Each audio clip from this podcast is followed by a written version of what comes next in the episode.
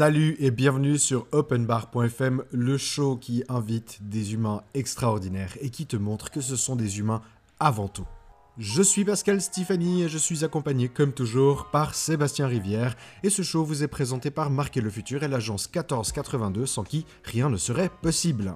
Marquer le futur est une agence de branding et d'image de marque spécialisée dans les infopreneurs, les consultants et toutes les personnes qui font de leur image et de leur savoir leur principale source de revenus. Vous êtes arrivé à un stade dans votre entreprise où votre petit blog que vous aviez commencé il y a quelques années en arrière ne suffit plus ou encore qu'il est temps pour vous d'obtenir un logo professionnel à l'image de vos vraies valeurs et de la vraie puissance de votre entreprise, je vous comprends, c'est absolument normal. Réservez tout de suite votre session stratégique sur le site internet marquerlefutur.com et développons ensemble la nouvelle image de votre business. L'agence 1482 est une agence spécialisée dans l'hypercroissance. Vous souhaitez grandir à une vitesse fulgurante ou encore dépasser le million, le double million, le triple million dans votre business? Eh bien faites appel à l'agence 1482 car cette agence regorge de directeurs opérationnels et de directeurs généraux qui pourront piloter à votre place et pour vous l'ensemble des ressources et des process nécessaires pour faire atteindre votre objectif professionnel. Vous, les dirigeants d'entreprises visionnaires qui ont la volonté de grandir et de croître dans leur business, peut-être que vous avez l'ambition d'atteindre les 6, les 7, voire même les 8 chiffres, peut-être que vous souhaitez simplement gagner plus de temps pour vous et pouvoir libérer du temps pour votre famille, vos amis et ceux qui sont importants pour vous. Vous connaissez sûrement ce moment où votre ambition est à son maximum, mais vous sentez que votre temps est limité et que vous ne pourrez pas faire tout tout seul. Ben, je vais vous dire un secret, il est grand temps pour vous de faire appel à un bras droit. Vous savez, cette personne qui est capable d'organiser, de structurer et de solidifier votre entreprise. Et c'est là où l'agence 1482 entre dans la danse. Dans cette agence, vous y trouverez toutes les ressources opérationnelles nécessaires pour atteindre vos objectifs professionnels, qu'ils soient dirigés vers l'hypercroissance ou encore l'amélioration de votre lifestyle. Alors n'attendez plus et réservez votre session stratégique tout de suite à l'adresse 1482.ms. Bah écoutez, on est parti pour un épisode de Open Bar. Mon Dieu, que ça faisait longtemps. Hein, Seb? Ouais, carrément. carrément. C'est quoi le dernier enregistrement qu'on a fait C'était quoi Il y a deux semaines et demie, trois semaines en arrière avec notre tournée générale? Yes, exactement. Cette semaine, on invite euh, une personne assez, assez folle. Euh, bah, un, tout d'abord une connaissance, ensuite un ami. On participe au même mastermind, euh, Thierry et moi. Euh, et Thierry a, euh, il aura l'occasion de se présenter. Hein. il est juste là avec nous. Salut Thierry. Salut Pascal. Salut Sébastien. Salut Thierry. Thierry a quelques éléments bien fous dans son histoire et quand il m'a raconté quelques petites anecdotes qu'il va nous partager aujourd'hui dans cette émission, euh, moi, j'ai un peu halluciné. Je lui ai dit, il faut absolument que tu débarques sur openbar.fm parce qu'il y a des gens qui risquent d'être un peu jaloux de toi. Et si tout d'un coup ça vous intéresse, je suis en plein milieu d'un lobby d'hôtel. Il y a des petites valises qui passent et qui euh, font pas mal de bruit. Mais bon, ça rajoute un tout petit peu de charme, c'est rigolo. Voilà. Thierry, comment vas-tu? Bah écoute, euh, je vais super bien et je suis très flatté d'être invité dans cette émission je sais pas vous, mais j'ai commencé la bière. Hein. J'ai vu Open Bar, euh, j'ai à Lille, donc euh, j'ai pas pu résister. Je sais pas où vous en êtes, vous, euh, à cette heure de la journée Jus d'orange. D'accord. ouais, Rien pour l'instant. ouais, alors écoute, Sébastien, c'est chocolat en fait. Quoi qu'il arrive, c'est chocolat tout le temps. Exactement. Parce que tu le sais pas, Thierry, mais Sébastien est un fan de chocolat. Mais quand je dis fan, c'est. En, gros, c'est une tête hein, dans le monde du chocolat. Et euh, il y, a, y, a, des choses assez marrantes qui vous rejoignent tous les deux. C'est que quand vous, quand vous êtes pris de passion par quelque chose, et c'est le sujet hein, de, notre podcast aujourd'hui, c'est quand vous êtes pris de passion de quelque chose, vous avez un peu du mal à vous arrêter. Je me trompe euh, Pas du tout, effectivement. Euh, je, vous expliquerai l'histoire après, mais j'ai toujours vécu de ma passion et c'est nos limites après au niveau travail et développement. Ouais, c'est clair, je, confirme. Après, quand on fonce après sur une passion, euh, il faut trouver la limite, le bon équilibre entre euh, la folie et la passion.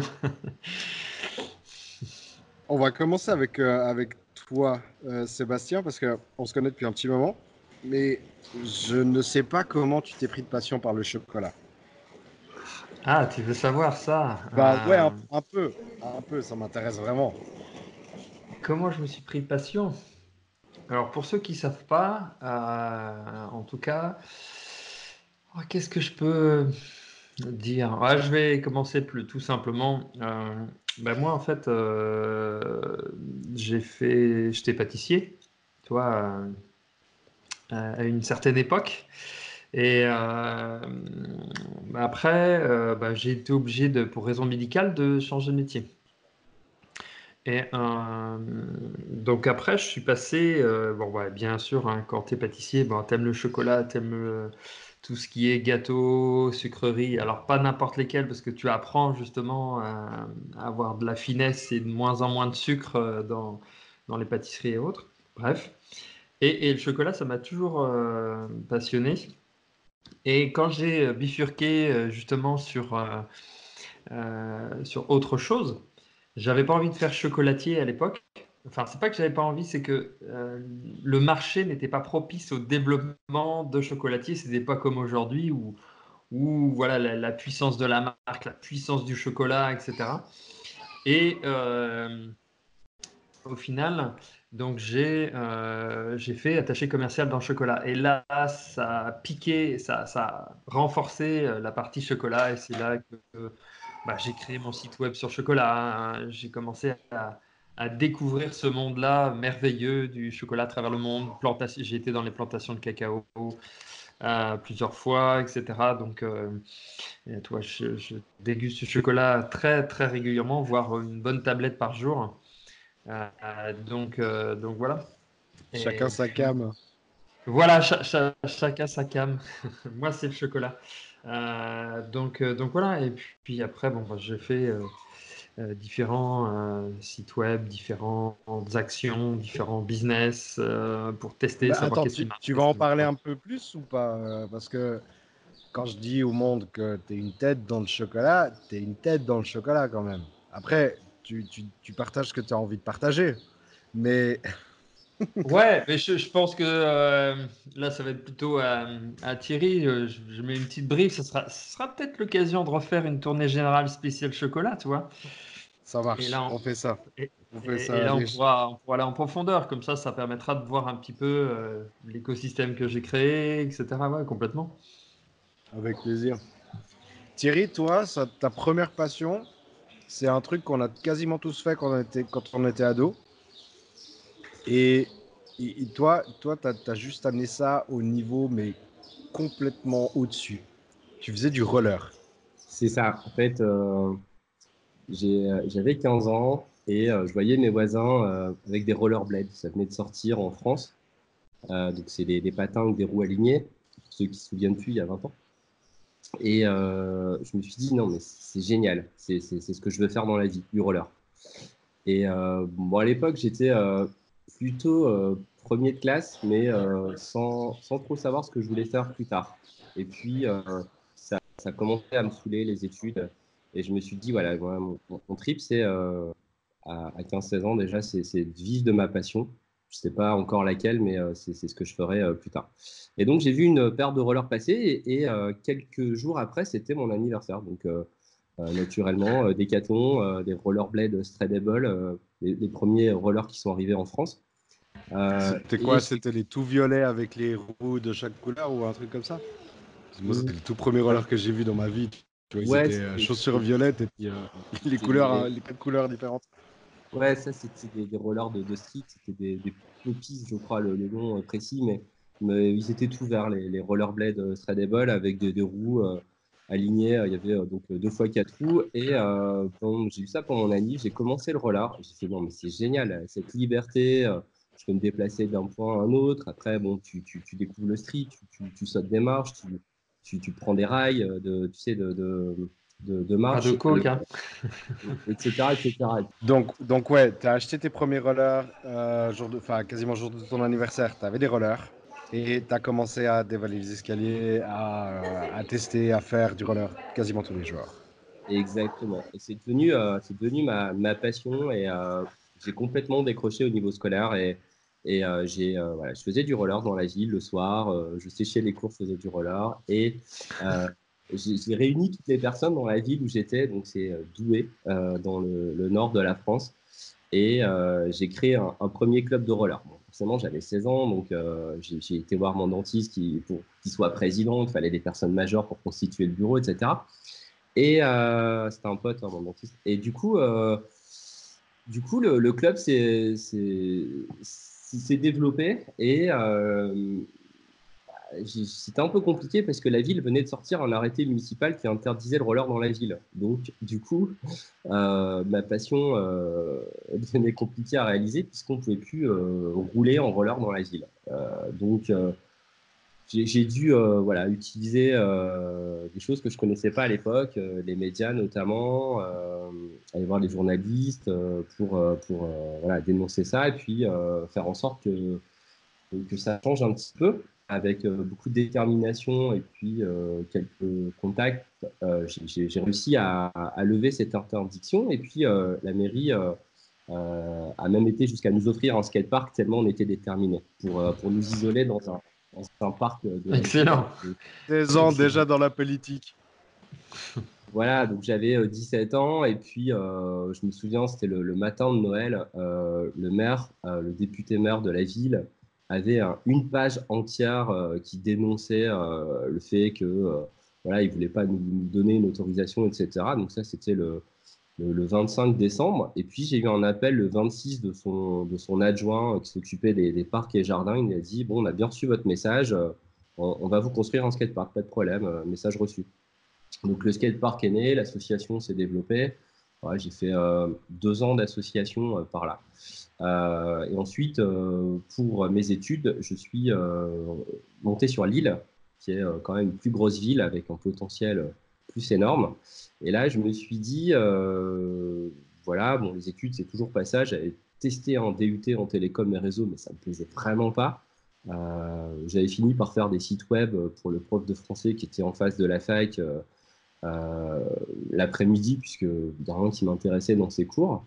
Et l'année d'après, je suis arrivé sur Lille et je me suis dit, ah, c'est génial, les randonnées parisiennes, je vais, je, vais créer, je vais créer ça sur Lille. Le club de Douai je l'avais mis de, côté puisque euh, euh, j'étais parti pour les études sur l'île. Et, euh, et là, bah, je me suis dit, ouais, il y a un potentiel énorme. on va pouvoir faire des randonnées. Et je ne savais pas encore que j'allais pouvoir vivre de ma passion à ce moment-là, puisque avec le club que j'avais créé initialement, j'étais pas salarié, hein, j'étais juste bénévole et il y avait 50 adhérents, donc je pouvais rien, rien faire au niveau de ma passion là-dessus. Euh, donc, euh, bah, du coup, euh, j'ai commencé à créer les randonnées roller sur la, ville Lille, après avoir fait une petite observation de ce qui se faisait sur Paris. Et là, j'étais confronté à nouveau au même problème, c'est-à-dire que la mairie avait était pas ok pour faire les, randonnées en fait, n'était pas ok pour les encadrer et interdisait tout simplement euh, la pratique du roller sur la voie publique, donc sur la route. Donc pas possibilité de faire euh, randos, la préfecture pareil, ils nous bloquaient, etc. Euh, donc là, c'était un petit peu compliqué puisque les, ventes du roller explosaient. Donc beaucoup de personnes pratiquaient le roller de manière sauvage, donc c'est assimilé à un piéton, hein, donc ils, roulaient sur le, trottoir. Mais il n'y avait rien qui était structuré et on n'avait pas cette possibilité de faire les randonnées. Euh, donc là, c'était vraiment un bras de fer avec euh, la, préfecture et la mairie. Euh, donc c'était un peu David et Goliath.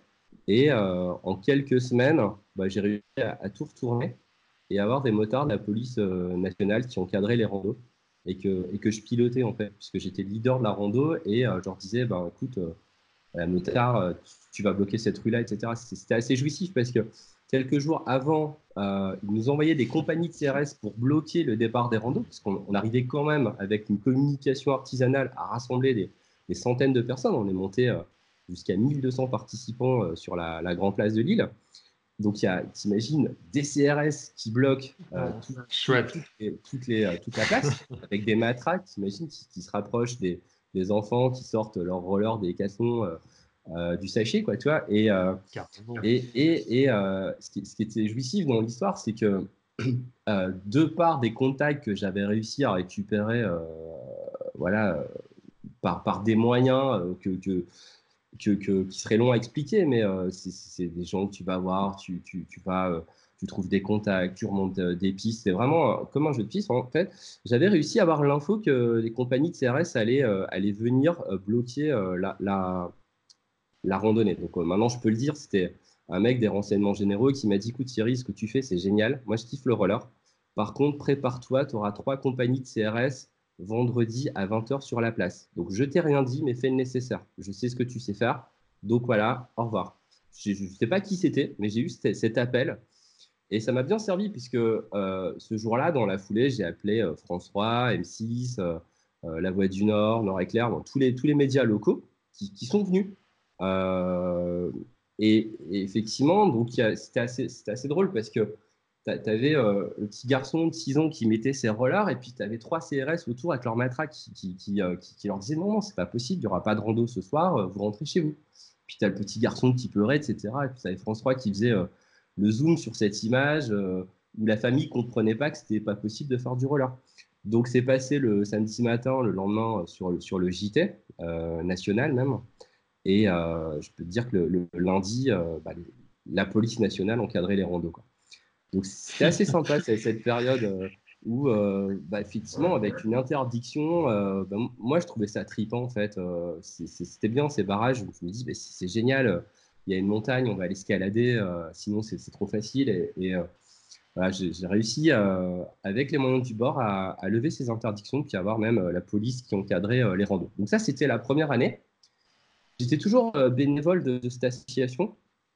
Euh, qui avait quand même beaucoup de, membres. Alors, c'était n'était pas des membres, c'était des, participants euh, qui venaient euh, gratuitement à la randonnée.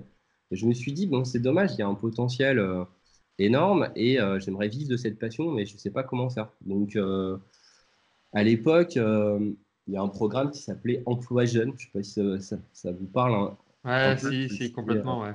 C'était des, des, contrats financés par l'État euh, c'est Martine Aubry qui avait sorti ça euh, quand elle était ministre de la Solidarité. Et justement, cette personne euh, venait d'arriver avec ses cartons à la mairie de Lille pour remplacer Pierre Mauroy, qui était l'ancien maire. Donc, du coup, je me suis dit, bah, tiens, là, il y a peut-être une opportunité. Cette personne, je ne la connais pas, mais elle a, sorti un contrat qui a l'air sympa. Et c'est ce qu'il me faut pour développer mon asso, quoi. une aide de l'État, etc. Donc, du coup, j'essaye de la contacter, forcément, personne qui, qui, qui, veut me recevoir en mairie sur ce sujet. Et du coup, je me dis, tiens, je vais, je vais, attirer leur attention. Je vais aller faire du roller dans la mairie de Lille, où euh, c'est du sol en marbre, etc. Et euh, certainement que ça remontera là-haut.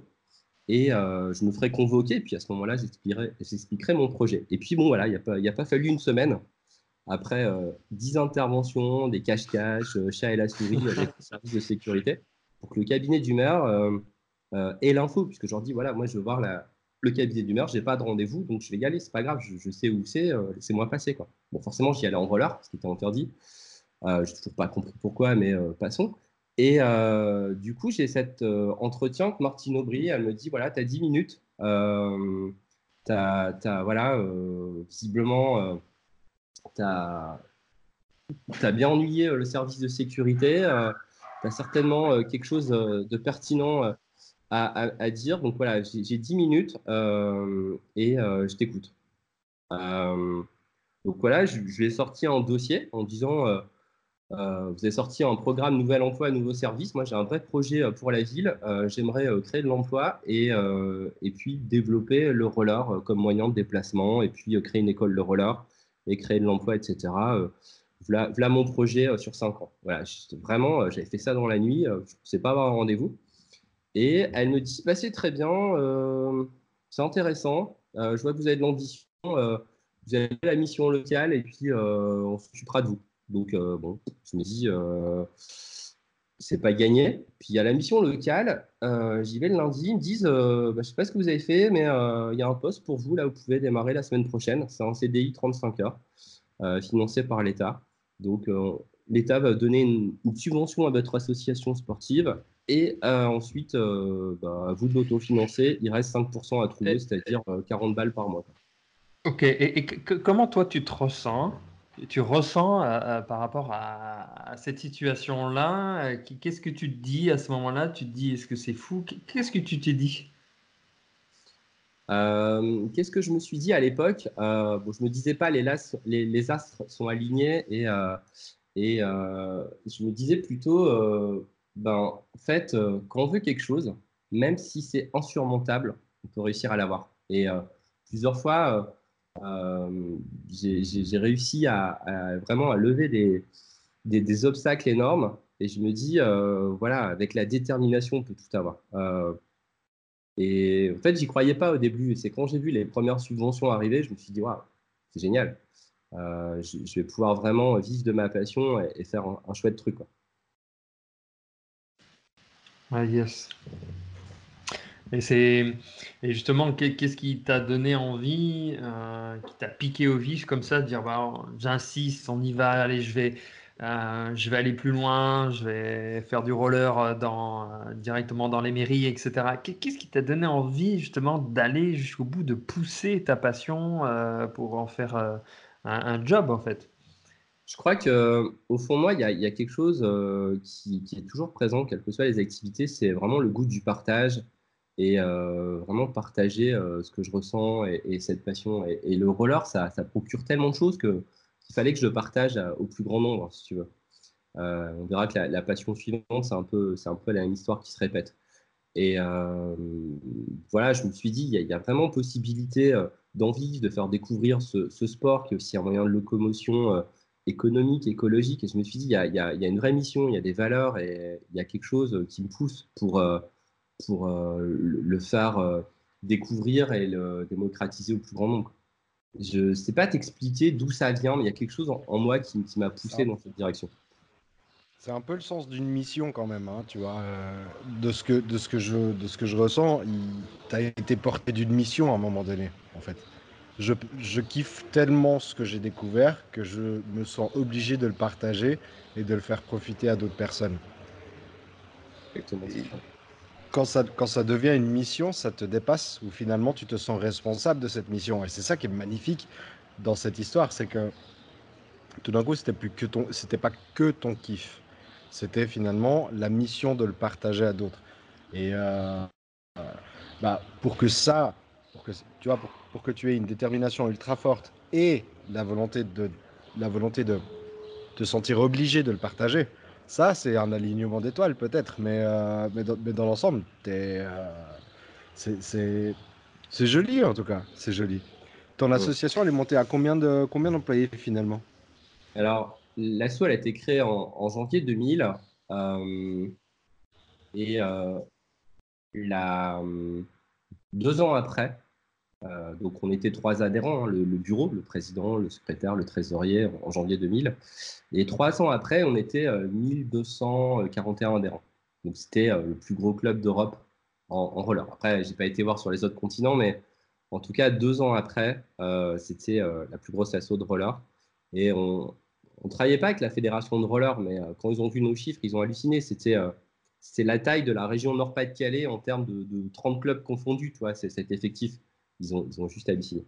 Et euh, après, on a eu aussi, euh, alors je sais pas si on peut pas appeler ça de la chance, mais il y a eu des choses qui ont fait que l'assaut s'est très vite euh, agrandi, puisqu'on on a pu faire des cours dans une grande salle qui faisait, tenez-vous bien, juste un hectare, 10 000 mètres carrés couverts.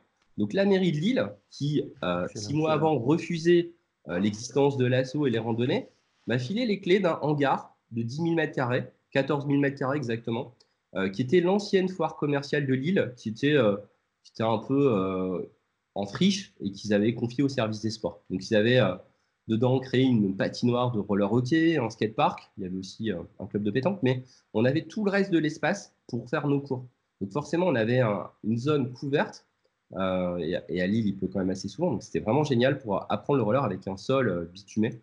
et là, bah, ça explosé forcément quand on a commencé à, à faire euh, découvrir les, cours de roller, parce qu'il n'y avait pas d'école de roller, il n'y avait, pas, avait pas de pédagogie, pas d'apprentissage possible. J'ai découvert dans les randonnées que bah, les gens ne savaient pas rouler. Euh, moi, j'ai appris tout seul, etc., avec euh, des dizaines d'heures, et j'avais un certain niveau, mais quand je voyais les personnes en roller, bah, je me suis dit, bah, il y, a un truc à créer. Il faut, vraiment créer une école de roller. et donc, j'ai créé une, une, progression technique pédagogique seule, puisque la fédération n'en avait pas à l'époque. Et, on a mis en place un système de, cours, initiation, perfectionnement, maîtrise. Et voilà, on distillait les cours le, lundi et samedi. On partait aussi à l'extérieur, faire des techniques de mobilier urbain, de déplacement, de randonnée, etc. Et c'est ça qui a fait décoller l'assaut, c'est l'apprentissage, l'école de roller. Donc tu, tu, tu, dois être un, super king en, voltige euh, de. Alors peut-être moins maintenant, mais je veux dire à l'époque, euh, tu devais faire des choses assez, assez sympas. Alors si, plein de gadins partout. Là, il manque euh, plein de vidéos YouTube là qu'il faut diffuser avec les gadins. Là. Ouais, Chris a, a, fait, a fait le nécessaire. Euh, non, j'ai jamais eu un niveau extrême en, en roller acrobatique. Si tu veux, il y a plein de disciplines dans le roller. Il y a l'artistique, la danse, le roller hockey, le ring hockey, la course, la randonnée, le roller acrobatique, ah, le skateboard aussi. Moi, j'étais plutôt euh, course, vitesse euh, et randonnée. Euh, et quand j'étais ado, un peu plus rampe, roller agressif, etc. Mais non, j'ai jamais eu un, un, vrai niveau en roller. J'ai par la suite passé un brevet d'état d'éducateur sportif que j'ai obtenu avec l'option vitesse. Euh, c'est simplement dans, cette discipline où j'ai un peu plus percé, mais sans jamais faire de compétition. Moi, mon credo, c'était 100% roller loisir. Donc, euh, pas de compète et donc pas un niveau euh, ultime. Après, j'ai pu participer à des, Tours de France en roller, où là, c'était des milliers de kilomètres engloutis sur le mois. J'ai aussi organisé en solo des, Tours de Belgique avec un sac à dos, etc., où c'était 100, 150 bandes par jour. Mais pas de compète. Et, dans le sac à dos, tu avais genre 8 réserves, enfin, tu avais 8 roues de réserve. Euh, plutôt de la bière, du chocolat. Tu, tu, as avalé combien de kilomètres de route en l'espace de combien de temps? Juste histoire d'avoir une, une, petite idée. Aujourd'hui, ça peut paraître peu euh, pour ceux qui, euh, qui, qui, font du roller sur des longues distances, mais c'était 100 à 150 km par jour. Le matériel a beaucoup évolué. Les roues euh, sont passées de 80, 80 mm à 130. Donc ça n'a plus rien à voir au niveau de la gomme aussi, de la dureté des platines, du confort des chaussons. Mais euh, pour, euh, pour il y a 20 ans, effectivement, c'était déjà pas mal, 100 à 150 km. Par exemple, aujourd'hui, tu vois, as une épreuve qui s'appelle les 24 heures du Mans Roller. Et les gars, ils tournent 24 heures en solo sur la piste. Euh, du samedi 15h au dimanche 15h et ils se font 400-500 bornes toi, sur, euh, sur 24 heures. Donc, tu vois, 150 km, ça peut paraître peu pour euh, ce type de, de personnes qui ne sont pas forcément des professionnels du roller. moi, je, me rappelle l'étape des rollers où, tu as des godasses, tu mets ton, ton fil et tu as les quatre roues là, avec la gomme devant ou derrière. Et, où l'étape, justement, avant la file, tu avais les chaussures euh, qui, étaient, euh, qui étaient justement euh, scellées avec, avec les quatre. Et quand j'ai eu ces rollers-là, moi j'ai adoré faire des rollers et j'avais une maîtrise du, du, pied qui était super bien. Et en fait, je n'ai jamais passé l'étape de la ligne de roller, jamais.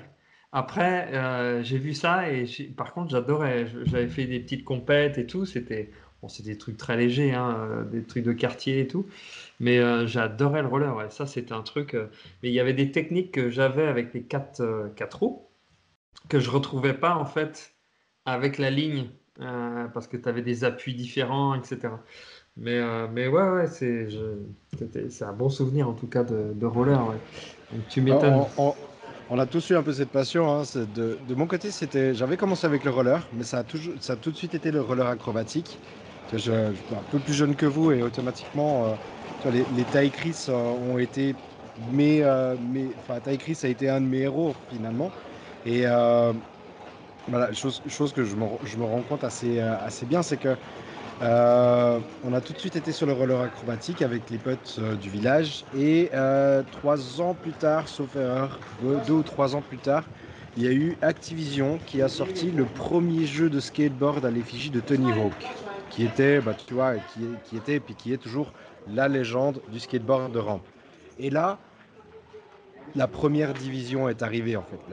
tu vois, tous les potes qui étaient ensemble en roller, finalement, il y en a quelques-uns qui ont été convertis au skateboard. Et finalement, les premières guerres de rue dans, dans les skateparks ont commencé à arriver. Euh, euh, et, beaucoup, beaucoup d'entre nous se sont mis au skateboard plutôt qu'au roller. Mais euh, par contre, ce qui, est, absolument génial avec ces, deux premières disciplines de, glisse de rue, c'est que ça rassemblait les gamins dehors. Et euh, à l'époque, on n'avait pas encore hein, les smartphones, ce genre de choses, ça n'existait pas. Ce qui fait que tout le monde était dehors toute la journée. C'était euh, ultra agréable de voir beaucoup, beaucoup d'activités dehors. Et puis c'était vraiment chouette. quoi. Euh, c'est clair, on, on, surfait, on surfait pas pareil. Oui, c'est ça, c'est ça. C'est que maintenant, tout le monde est sur son smartphone et puis il surfe sur Internet. Tu as raison. Et dans cette notion-là, tu as trouvé une autre passion, Thierry. Yes. Alors, euh, je, continue encore quelques secondes l'histoire du roller pour répondre à ta question. On est monté quand même à, 14 salariés. Donc ça, c'était plutôt cool. ah oui, voilà. Et puis, euh, un jour, euh, en 2005, donc l'assaut avait 5 ans, mon, disque dur a cramé. Donc c'était un, transportable, c'est un, genre de portable, mais assez lourd. Hein. Euh, plus, accès à Outlook qui était euh, mon CRM malgré moi. Donc, euh, je recevais des mails et puis je classais des dossiers, je faisais plein de, libellés, tout ça. Et, toute ma vie professionnelle était dans Outlook. Et puis, plus moyen d'ouvrir Outlook. Pas d'archives PST, évidemment. Je connaissais pas, je n'étais pas informaticien. Pas de sauvegarde, etc. Et je perds tout. Et là, bon, bah, c'est pas très grave, c'est une asso, mais c'est quand même galère. Il y a beaucoup de données perdues. Alors, on peut récupérer euh, les pièces jointes envoyées par mail. Bon, ça a pris une semaine, puis on a reconstitué un truc, mais c'était quand même pas l'extase. Euh, et là, je me dis, non, ça va pas. Il faut vraiment que je change ma façon de travailler. Euh, je peux pas continuer ainsi. Et c'est là où une amie bénévole me dit, écoute, Thierry, je vais te parrainer. Il y a un nouveau truc qui vient de sortir, ça s'appelle Gmail. il y a un système de parrainage. c'est le programme euh, c'est en alpha. Euh, et euh, voilà, je vais te donner le lien, puis tu vas te créer une adresse. Donc, je me suis créé une adresse, raidenlille.gmail.com. Pour l'anecdote, j'ai perdu le mot de passe. J'ai jamais réussi à me reconnecter à ce compte-là. C'est énorme. donc, du coup, deux semaines après, elle me dit bah, Ça va, tu as testé Gmail? Je fais Ouais, ouais, j'ai testé, c'est cool, mais j'ai plus de mot de passe. Bah, c'est pas grave, tu te recrées un compte, je vais te renvoyer une invite. Donc, j'ai créé raidenlille2.gmail.com. Et là, je dis, waouh, c'est génial. Je peux, je peux télétravailler, je peux, je peux, voilà, plus besoin de transporter mon ordinateur. Euh, et puis, quelques mois après, il sort Google Docs, qui était euh, l'ancêtre de Google Drive en 2006, 2006-2007. Et euh, là, je suis, non, mais c'est magique, quoi. Il n'y a plus besoin de, de, s'envoyer des pièces jointes. On peut déjà écrire ensemble dans des documents de type Office, traitement de texte, tableur, slide, quelques mois après. Et euh, j'ai fait non, mais ça c'est vraiment magique. Et, c'est là où ça a switché. Je me suis dit, là, il y, a un truc qui, se joue. Ça, ça va être ma nouvelle passion. Le, le, cloud, les outils euh, G Suite, euh, à l'époque, ça s'appelait Google Apps. et donc là, j'ai eu une étincelle et je me suis dit, bon, faut, faut, que je parte là-dessus, c'est magique je commençais aussi un peu à m'ennuyer dans l'assaut de roller. On avait un peu tout fait. On a fait du roller dans les écoles, dans les prisons, dans les maisons de retraite, dans les centres de loisirs. On avait testé tout ce qui, était euh, possible. Et euh, voilà, je tournais un petit peu en rond. Donc, j'ai monté en compétence tout seul sur ces outils-là. Puis, je l'ai écrit sur mon Diadeo euh, formateur Google, G Suite ou Google Apps. Et puis là, il y a une boîte qui m'a contacté, qui est un gros revendeur Google, et qui m'a proposé une mission euh, travailler chez Auchan. Il y avait toute la DSI à former euh, à, Gmail, Agenda et Contact. vous allez dire, oui, DSI qui a transformé, c'est quand même des outils intuitifs, mais effectivement, il y avait, il y a toujours des, besoins en formation sur ces outils-là, même pour les, services informatiques. Et effectivement, c'est souvent eux qui ont le plus besoin. C'est assez curieux de par euh, l'expérience, ce pas les, personnes les plus allées sur ces outils-là. Et donc, euh, bah, j'ai commencé cette mission-là. On est en 2011. Et là, euh, je me dis, waouh, il y a une révélation. C'est vraiment ce que j'ai envie de faire. C'est partager cette nouvelle passion au plus grand nombre. Et donc, du coup, bah, là, je deviens, avec un statut d'auto-entrepreneur, formateur sur, sur ces outils Google, Google Apps. Et puis là, c'est le début d'une nouvelle aventure. Après cette expérience qui a été assez intense parce que je connaissais rien à l'informatique et, les, les, les, gars de la DSI euh, de Champ ne voulaient pas du tout de cet outil-là. Ils étaient pro Microsoft et ils me posaient des questions. Je ne comprenais rien. Je, notais des mots, euh, dual delivery, serveur. Pour moi, ça voulait rien dire en 2011. Et du coup, je me suis accroché, puis j'ai appris tout ce vocabulaire, j'ai compris. Et après, on m'a envoyé en mission, toujours par ce revendeur en sous-traitance, dans plein d'autres boîtes du CAC 40 et d'autres grandes entreprises, puisque c'était vraiment leur cible. Et là, j'ai pu accompagner 5000 personnes sur ces outils-là pendant 5 ans. Donc ça, c'était une expérience plutôt intéressante. Et puis en parallèle, j'ai monté un blog, puisqu'il y a une amie aussi de l'assaut qui m'a dit Tu vas voir, euh, le blogging, c'est la vie. Il euh, faut vraiment que tu écrives des articles. Euh, c'est génial. Cette passion-là, tu dois la partager à, travers, à travers un blog, des articles, etc. Et j'ai mis un an pour, pour passer à l'action, parce que j'avais vraiment le, syndrome de l'imposteur. Je me disais, mais personne qui va lire mon blog, c'est pas possible. Et du coup, le blog a été fait sous WordPress et puis euh, aujourd'hui, euh, il continue d'exister. Euh, ça fait déjà 5-6 ans. Et il y a un article chaque jour sur le blog maintenant depuis 3 ans avec à peu près 3000 personnes qui passent chaque jour lire les articles. Donc c'est plutôt cool puisque ce blog aujourd'hui, c'est ma principale source de, de, trafic entrant, de, de, leads. Je n'ai pas de commerciaux, j'ai vraiment aucun démarchage depuis euh, que je fais euh, ça en 2011, la formation G Suite. Et euh, tout arrive via le blog. Et ça m'a donné une légitimité, une autorité automatique. Aujourd'hui, il n'y a même pas de négo. Quand quelqu'un cherche une formation, il va sur le blog, il me demande, il n'y a pas de discussion. c'est direct, vous êtes dispo quand on veut tel programme. Donc c'est vraiment génial et j'incite vraiment les, personnes à, partager leur, savoir à travers euh, blog ou la vidéo YouTube maintenant ou d'autres choses, mais euh, c'est vraiment ce qui m'a fait décoller sur cette euh, seconde activité. Et, toi, pour toi, justement, pour la suite, qu'est-ce que qu'est-ce que tu as envie d'approfondir? Qu'est-ce que tu as envie de transmettre? Parce que là, tu arrives à une étape euh, où tu veux continuer, j'imagine, à transmettre euh, justement ta passion et, étendre. Parce que je, regardais, on avait discuté rapidement, et je regardais en fait la, création de mon, la date de mon compte, parce que le, le système est sorti officiellement en 2004, euh, justement sans invitation. Et je regarde mon, compte. Bon, je ne vais pas le dire publiquement parce que c'est un élément où on peut récupérer après les informations mais c'est de toi, euh, mon, compte elle est créé en 2001, donc moi j'adore aussi euh, euh, bah, Gmail, la série G Suite, c'est un truc de un truc de malade. Les gens pensent ça a tellement évolué très très vite et vraiment bien évolué que bah, ça fait 20 ans maintenant que ouais, ça ne m'étonne pas que tu as pris de passion pour, euh, pour ça, parce que ça devient une étendue, ben, ça devient de plus en plus complexe aussi pour, euh, pour, euh, pour, pour la plupart, en tout cas quand ils veulent aller sur G Suite. Je pense qu'on va peut-être pas parler trop technique. Hein. Je sais pas si tu as des choses à dire, non, mais, Pascal. Oh, il y, a, y, a, quelque chose que il y a, y a quelque chose qu'on partage tous les trois. C'est quand même ce syndrome un peu du, du, du magicien et du early adopter. Donc le magicien, c'est cette capacité à accepter des, situations relativement complexes pour la majorité des gens et puis les comprendre relativement vite. Euh, certains qui ont fait le, la grille de lecture MBTI pourraient voir en fait le rapport NT chez nous. En fait, c'est intuitif et puis euh, à réfléchir plus avec la tête qu'avec les, qu'avec les émotions. Et euh, ce rapport NT donne le principe du magicien qui sait voir quelque chose d'extrêmement complexe avec une simplicité que d'autres seraient incapables. Et dans cette, dans cette notion-là, euh, ajouter à ça l'amour pour les choses un peu nouvelles, parce que bien entendu, il faut quand même qu'on s'amuse et puis qu'on se stimule de temps en temps. Hein. Quand on fait trop, trop, trop souvent la même chose, eh ben, on a tendance à vite s'ennuyer.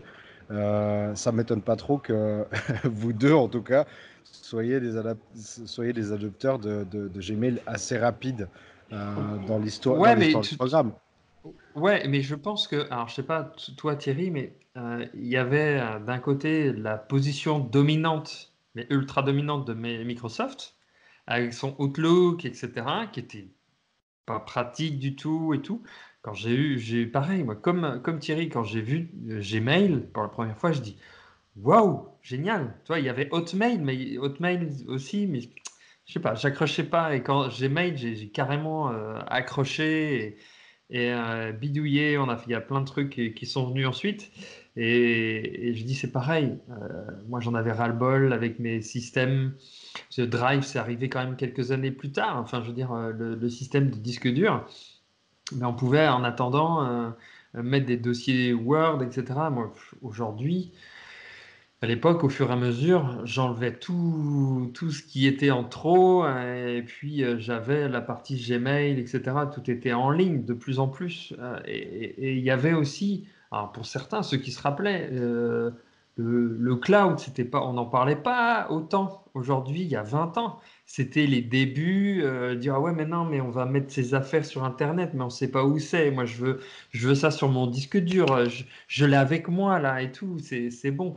Euh, aujourd'hui, ben, je pense pas que les gens euh, disent tous ouais je veux récupérer le disque dur de mon iPhone pour pour mes données etc. Je je crois pas. encore certains sont réfractaires peut-être par rapport à leur ordinateur, mais mais c'est clair que ça, c'était, c'était génial à l'époque. Et ça suivit assez rapidement. Et moi, c'est ce que je disais aussi.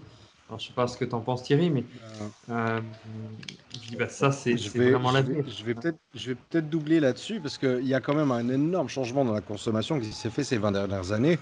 On est passé d'une consommation qui veut posséder les choses à une consommation qui veut simplement les utiliser. Et aujourd'hui, tu vois, tous les, tous les programmes, bah, les SaaS, etc. Mais euh, à l'époque, je veux dire, les gens étaient ultra fiers de te montrer leur collection de DVD ou leur collection de CD, même à l'époque, hein, tu vois, ou de cassettes, euh, de, vidéo, mais euh, euh, l'économie de la possession a, traîné pendant très très longtemps, et c'est cette économie-là qui a freiné la population et le, consommateur moyen au cloud. C'est parce que tout d'un coup, il n'y avait plus cette, cette valeur perçue et ce haussement de statut que tu pouvais avoir en allant montrer ta collection. Vu que finalement, tout le monde pouvait posséder la même collection de toi en payant un abonnement mensuel. Et, ça, je, bah, bah, moi, enfin, ça, ça m'étonne absolument pas que les gens à l'époque étaient complètement réfractaires au cloud. Et il faut, faut, vraiment penser que le cloud a dû faire un travail de forcing énorme pour s'imposer en étant comme la nouvelle norme. Et le, le modèle économique du cloud et puis du, euh, de, ce, de, ce, système qui met à disposition et qui c'est de la location, qui loue finalement l'accès à certains éléments euh, tant, tant, que tu, euh, tant que tu payes ton abonnement, et eh ben, ça, l'offre qui a été proposée par le cloud a dû se raffiner beaucoup, beaucoup, beaucoup, année après année, de telle sorte à ce que les gens se disent Ok, je suis d'accord de laisser mon disque dur de côté et mon envie de posséder de côté. Je ne sais pas ce que tu en penses, Thierry, mais j'ai plein de choses. Euh, là, je, peux rebondir sur plein de choses que ce que vient de dire Pascal, mais je te laisse parler. ok, bah, tu compléteras. Effectivement, euh, à l'époque, moi, j'ai choisi euh, Google, puisqu'ils étaient, euh, ils étaient vraiment en avance sur Microsoft. Il n'y avait pas un, équivalent d'Office 365 à l'époque. Donc, euh, ils étaient tout seuls. Il y a quand même IBM Lotus qui avait sorti un truc, mais ils ont complètement raté le virage du cloud, alors qu'ils étaient pionniers euh, sur, sur ces sujets-là. Mais Google les a dépassés. Et la, philosophie de Google, l'état d'esprit, le, fait de, pouvoir partager euh, les espaces de stockage illimités, ou presque à l'époque, c'était 1 giga de messagerie, c'était énorme. Euh, quand j'ai créé ma messagerie, on avait 1 giga. Euh, c'était à l'époque, je pense, on devait avoir 10 mégas ou 100 mégas sur du Yahoo, du Caramel et, tout ce qui s'ensuit. Mais Exactement. C'était vraiment, vraiment génial. Et en plus, ces outils continuent d'évoluer tous les jours, encore aujourd'hui, après après 15 ans d'existence, il y a des nouvelles fonctionnalités qui sortent sur, sur la G Suite. Donc c'est vraiment, euh, vraiment trippant, quoi. ça s'arrête jamais et euh, il y a des connecteurs euh, qui arrivent avec, je sais pas, du, Google Cloud Platform ou bien d'autres choses type SAP ou Data Studio. Il y, a, vraiment des trucs de plus en plus puissants qui arrivent pour les entreprises et c'est juste énorme, ça s'arrête pas. C'est magique. C'est un, méga, méga jouet qui devient comme une horlogerie. de plus en plus complexe. Hein, je sais pas, mais moi je vois bah, tout, tout, le cloud. En fait, plus personne va. Avant, on pouvait comprendre, savoir. justement, bah, voilà, on mettait ses affaires sur un disque dur ou un disque cloud.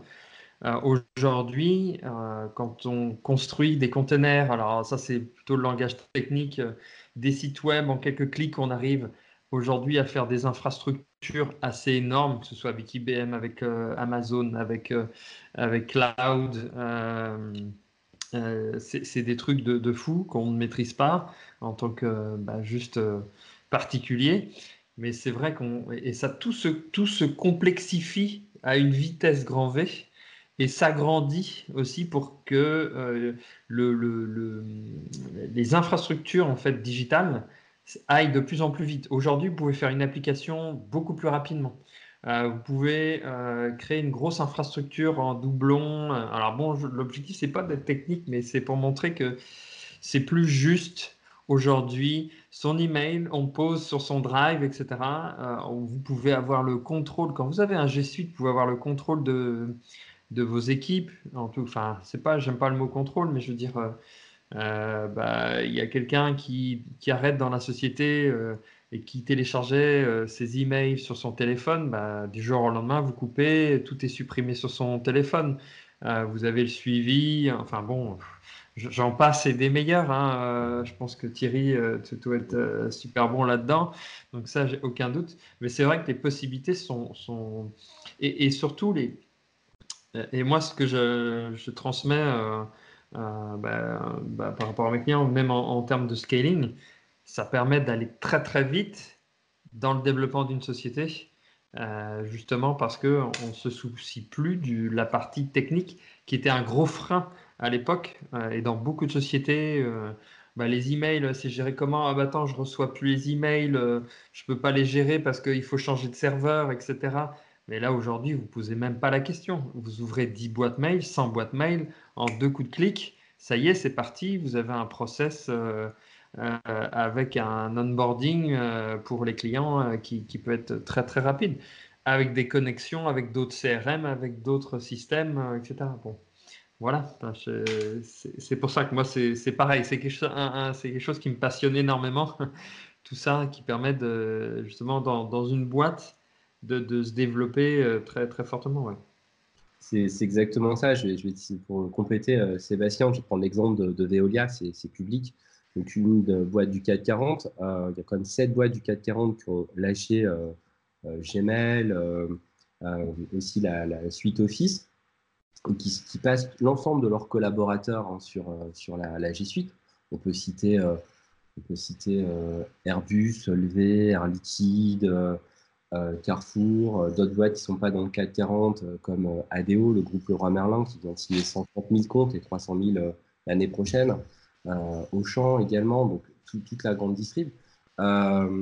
Et, en fait, pour le support, c'est génial. Le mec, il, perd son ordinateur, il passe au, support, on lui file un Chromebook ou un, PC, et en 30 secondes, le gars, il récupère l'intégralité de ses données, met son identifiant, son mot de passe, euh, il associe son compte Chrome, ses favoris redescendent et le gars, il peut rebosser euh, comme s'il avait son ordi. Et euh, tout, est, tout est stocké dans les Google Drive, dans les drives partagés qui sont des, équivalents de serveurs, la messagerie, quel que soit leur, leur device, smartphone, tablette, ils peuvent bosser. Il y a aussi du offline.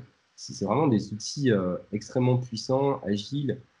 pour avoir passé 18 mois au siège de Veolia, les collaborateurs travaillent beaucoup plus vite avec ces outils-là. Euh, et, aussi, l'entreprise peut faire des économies sur, sur la maintenance, sur les serveurs, etc., sur les licences également. Donc, euh, ce n'est que le début. Et euh, aujourd'hui, il y a 5 millions d'entreprises dans le monde qui utilisent la G Suite. Et il y en aura beaucoup plus demain. Et les besoins sont, sont énormes en accompagnement, en, formation, en migration, etc. sur ces outils. Du, du, coup, ça me donne deux questions pour toi. Parce que tu parlais bah, d'une optimisation finalement du temps de travail. Ma première question, c'est de savoir est-ce que tu sais le quantifier puis donner plus ou moins un chiffre? Et de deux, c'est quoi le futur de, G, alors notamment G Suite finalement, c'est quoi le futur de G Suite? C'est deux questions euh, faciles. Alors quantifier, euh, l'économie de temps de travail, euh, c'est euh, j'ai jamais fait. Je n'ai pas, pas installé de, de, logiciel pour le faire. Je pense qu'il y a des outils qui permettent de mesurer le temps passé sur des applis ou des choses comme ça pour faire des tâches. Mais j'ai jamais été derrière un, collaborateur avec un, compteur. Mais euh, si tu prends l'exemple de mec qui reçoit des pièces jointes, qui consolide des données, etc., le fait que ça soit collaboratif ou euh, que tu mettes des formules qui euh, consolident automatiquement les, les, données d'un autre tableur, ça te fait gagner un temps, un temps précieux. Euh, la puissance du moteur de recherche aussi, elle, est, elle est, énorme. Elle te permet de, de plus ranger, mais de, de, juste rechercher. Par exemple, dans Gmail, moi j'ai tout en vrac en utilisant une dizaine d'opérateurs différents selon mes besoins. Bah, je retrouve les messages qui ne sont pas rangés. Donc tout, cette, euh, tout ce temps, euh, ça se compte euh, sur une année à 1600 heures. Je pense que tu, tu gagnes quand même des, quelques centaines d'heures. le fait d'utiliser la G Suite, à la fois par le recherche, par le classement, le fait de tu d'ouvrir des, des, pièces jointes, etc., travailler sur les docs, c'est assez, assez monstrueux. Donc ça pourrait être intéressant de faire cette, euh, cette expérience.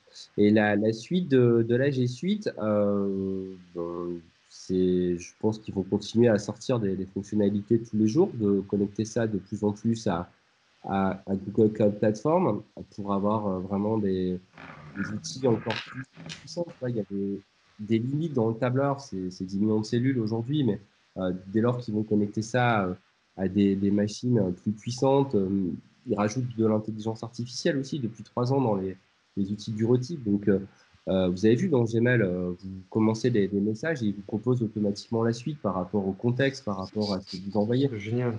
Mmh. Ça, c'est de l'intelligence artificielle. Après, il y a, y a, le, big data aussi qui, qui, qui est aussi dans les projets de, Google. le, fait, le fait aussi d'avoir des, ordinateurs quantiques. Ça, il y aura des temps de réponse beaucoup plus intéressants et, des connecteurs avec euh, beaucoup de services. Donc, euh, franchement, euh, c'est les limites sont, difficiles à, voir aujourd'hui, mais il y a un potentiel encore de malade pour les entreprises et c'est que le début. Quoi. C'est, ça, fait, vraiment dix ans que ça existe G Suite et on n'est qu'au début d'une longue histoire. Ouais. Et, justement, oui, tu vas-y, Pascal, tu voulais dire un truc? Oui, alors, euh, bah, je voulais revenir un peu plus sur toi, Thierry, parce que finalement, on, voit qu'il y a deux choses, il y a la détermination et la passion. Et euh, je fais le lien aussi avec ce que tu as dit, euh, Sébastien, par rapport au chocolat, c'est que comment faire la différence entre passion et folie, ou en tout cas comment faire en sorte que la passion ne devienne pas une folie? Ça, c'est ça, c'est peut-être un, sujet un poil plus euh, holistique, plus global. Mais dans cette, dans cette notion, euh, ça. Tes, routines tous les jours, en fait, euh, Thierry, quand tu, quand tu te lèves le matin ou autre, pour garder cette, cette ferveur, cette cet enthousiasme, cette passion, tu vois, d'être intéressé sur, euh, sur Google. Ça ressemble à quoi, en fait, sur, euh, sur ton ordinateur? Est-ce que c'est euh, le matin, tu te lèves, les premières infos que tu regardes, c'est des nouveautés qu'il y a sur Google, c'est des articles de blog écrits par d'autres personnes? Enfin, tu vois, je, veux dire, porte-nous un tout petit peu plus dans l'environnement que tu as mis, toi, en place, de telle sorte à continuer de rester à la pointe pour la France et de rester complètement intéressé déjà pour toi-même. Yes. Alors, le matin, déjà, je me lève même pas. J'ai déjà fait ma veille, si tu veux. Euh, pas besoin d'allumer un ordi pour faire ma veille. Euh, donc, euh, bon, après, il y a quelques outils euh, sympas comme Feedly et, autres agrégateurs de flux qui me permettent d'avoir tout sur un plateau et de, lire en diagonale les sujets qui me passionnent. Euh, même si on ne parle pas anglais avec un, clic droit Google Translate, on, a vraiment toutes les infos super bien traduites, c'est génial aussi. Il y a aussi le blog Google euh, qui permet, euh, Google G Suite Updates qui permet d'avoir tout ce qui se passe tous les jours. Donc ça, c'est ma principale source d'infos. Après, il y a quelques YouTubeurs à, suivre, notamment aux États-Unis. Euh, qui, qui, écrivent beaucoup d'articles sur ces sujets-là également, dans le monde de l'éducation ou, autre. Euh, puis il y a aussi des versions Google Apps euh, pour éducation qui, qui, est gratuit. Il y a aussi la version association, Google for Non-Profit. Donc il y, a, aussi de la, veille par là. voilà, en, gros, je passe pas, je passe pas plus d'un quart d'heure par jour pour faire la veille. J'écris en général les articles par paquet, c'est-à-dire le week-end, je vais en faire 4-5 et puis maintenant j'ai quelques auteurs qui complètent pour arriver à une moyenne d'un article par jour. voilà, en gros pour, pour la veille sur, sur, la G Suite. Et, le principal des articles viennent de par les questions des utilisateurs étant donné que j'ai dispensé beaucoup de formations que je gère encore beaucoup de supports, euh, avec les, questions qui sont posées, ben, je, trouve effectivement les, idées pour euh, faire des, super articles de blog. Euh, en général, ça, provient plutôt de là. Et ne pas, ne pas perdre cette, passion, comment ça, se, comment ça se fait? Parce que tu enfin, est-ce que tu te fermes à l'arrivée d'autres passions pour éviter que, tout d'un coup euh, j'aimais les G Suite euh, passe en deuxième, un peu comme le roller a, subi la passion de Google? C'est vrai que le roller n'est plus trop une passion et euh, j'avais pas fait de roller pendant 2-3 ans. Là, j'ai, racheté une paire cette année. puisque pour, l'anecdote, j'ai, retrouvé le, président fondateur de Paris Roller, qui est, qui est, qui est un ami. Ça faisait 2-3 ans que je n'avais pas perdu vue. Et le mec, il m'a appelé un jour, là, il y, a, six mois, il me dit Hey Thierry, euh, euh, ça fait longtemps qu'on ne s'est pas vu, mais euh, à chaque fois que j'ai une question sur G Suite, je tombe sur ton blog. Et là, je viens de découvrir G Suite et Google Apps parce que bon, c'est un développeur. Il me dit Mais c'est génial Et donc, bon, bah, du coup, on a, passé toute une nuit à discuter pour recoller un peu les, morceaux parce qu'il s'est passé quand même beaucoup de choses. sur la G Suite et depuis qu'on s'était pas eu au téléphone. Et, du coup, bon, lui, il est devenu euh, coach. Aujourd'hui, euh, il est euh, programmeur sur AppScript, il crée des logiciels, des applications là-dessus. En, quelques semaines, il a déjà créé des choses assez hallucinantes. Et il m'a dit de tous les langages que j'ai que j'ai eu dans, le passé, c'est de loin le plus puissant. le fait de pouvoir interconnecter l'ensemble des applications G Suite avec de, de la script et puis, et puis d'autres outils un peu plus puissants aussi qui sont un peu plus techniques.